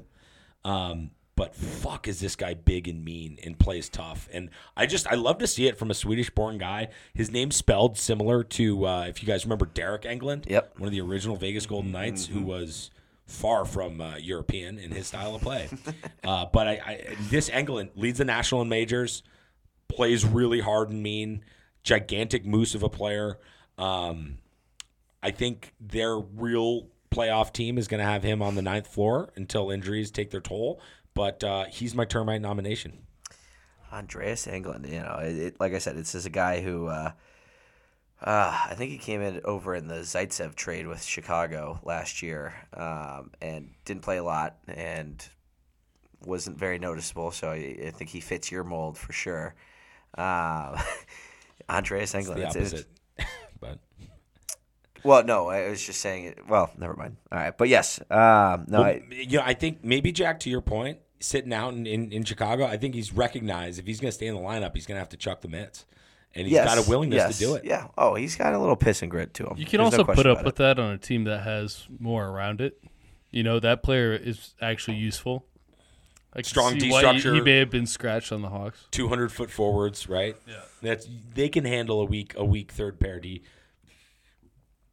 But um, no, I, I- it is it is a weakness, especially with him and Spence. Like Spence brings good offense from the blue line, but Spence is not good in his D zone. Yeah. And Englund still has some work to do in his D zone, and the rest of the ice, he's yeah, pretty much luggage. Hey, we're talking a guy about a guy who's been around since 16, 17. He's only at 102 career games, so it's you know this is a milestone, not a milestone, a journeyman in Andreas Englund, and you know I think it's a fair pick, and, and I like it, and I think his his performance on the ice from what I've seen. I think he had a few uh, few majors. Uh, One uh, I'm trying to remember what it was. I can't can't think of it right now, but he had a nice little fi- uh, nice little hit on someone that, that led to some controversy. But Andreas Englund, interesting pick uh, to uh, to lead us off on Termite of the Week, and a nice little segue from Kings. Well, the reason I get upset actually now that I think about it is because we got to go back and we have to appoint a new viewing for n- this week. Oh, appointment viewing. That's why. Uh, That's why. That's why we have uh, the little confusion on my end. But New segment, new segment. We're we're we're, we're learning it. We We're are learning all. exactly, exactly. So I, I'll, I, I had one to, to fire, and unfortunately, it's a Saturday game. It's a matinee game, but it's Vegas, Dallas appointment viewing. That would be my pick. Um, and I know it's a tough watch for, for any of those that en- enjoy your Saturday, as you should, because it's a weekend. So I, I, I'm going to appoint You've got Vegas, Dallas, Dallas Saturday Vegas night. on Saturday night. Where is it? in Ugh, Dallas. matinee, dude. Dallas. I told you. I said Matinee. it. That's my I said it. problem. I know, I said that. That's that's my that's my beef. Blame blame the NHL on that one, not on me. I can't stand matinees, man. Anyone else? I know we caught you guys off guard here a little bit on this one, but Yeah, I got one. It's also Saturday. I'm sorry about that, but I do. I'm we actually might hear very, about him again. That's all. To me, this is a very interesting game. I'm going Wings Senators. Saw that from a mile away. I know, but it's also like a pretty important game Agree. when you look at the landscape of the East. Um, Patrick Kane should be playing in that game. He will be back, so unless they rest him on two days rest, I don't think they will. I think he's going to be in the lineup. This is interesting, you know. This for the Sens, it means a ton, and they're coming off a game in Sweden, which was a dynamo. Sens go up four nothing, Wings tie it, Sens win an OT on the Stützle little baseball swing, you mm-hmm. know um, Dirty. there is a little there's a little rivalry, a little grit in this matchup right now, um, which is kind of funny because like they're both kind of borderline playoff teams the last couple of years, but they like know that each other are. You know, mm-hmm. I think this is a big like litmus test for both teams. Let's see what you guys can do. This is who they're going to be competing for the playoff spot most likely. Um, I think it's an interesting game in Detroit. Yeah. Fuck boys. Uh, I don't agree with either pick. Um, I really don't agree with either pick. Matinee, I say throw it away. Um, I'm I'm done with matinee hockey. I really am. Um, until playoffs, I'm not really tuning in for matinees. Shoot from the hip, brother. I'm looking at Tuesday night. Um, Toronto at New York Rangers. Um, Madison Square Garden. Hey, you know, I mean, Toronto's hanging in there with points, but we know their regulation wins suck. Uh, Rangers pretty much top dogs, uh, top dogs in these, top dogs in the league right now. Um, I, I I- I think that's that's a great one, and it's it's you know it's it's the New York of Canada against the New York of the old US and A. So um, Maple Leafs Rangers at MSG Tuesday night, seven Eastern, six Central. Um, that's my pick for appointment viewing. I will be tuned into that game on Tuesday night. Uh, you can you can book that. To the vote we go. Well, we can't vote because we all have three different picks. No, we pick one that we agree with that is the I got, appointed I got. I, All right. I, I like Leafs Rangers. Because Done. it's not Two- on two- Saturday. already- already yeah, win two to one. No, and I'll, it's 3-0 and it's not You're welcome. Saturday You're pick. welcome, listeners. I, you know, I, the only reason I'll, I'll say I like the Dallas uh, Vegas is it, it's a potential Western Conference semi or final, uh, and it's a matchup that you will uh, you would hope to see in the in the playoffs. That would be fun to watch, and and two top contending teams in the Western Conference. So that's the only reason I like that. And then you know, At two at two p.m. Central or three p.m. Central it's in tough. Dallas. No, I know it's a tough it's a tough watch, and it's a matinee game on a Saturday. It's it's a hell of a hell of a matchup at a shitty time. There's no there's no other way to put it. So, um, getting back on schedule, getting back onto the fucking boat, Bruins Bruins Yotes that that a Saturday at noon. it's tough. One o'clock Eastern. Yotes coming west to east. What a terrible fucking No, game. it's not fun. It's not fun. But moving on, we've got uh, our appointment viewing Rangers Toronto Tuesday night. Um, tune into that one. Should be a fun one. Should be a uh, playoff like atmosphere at the uh, at MSG.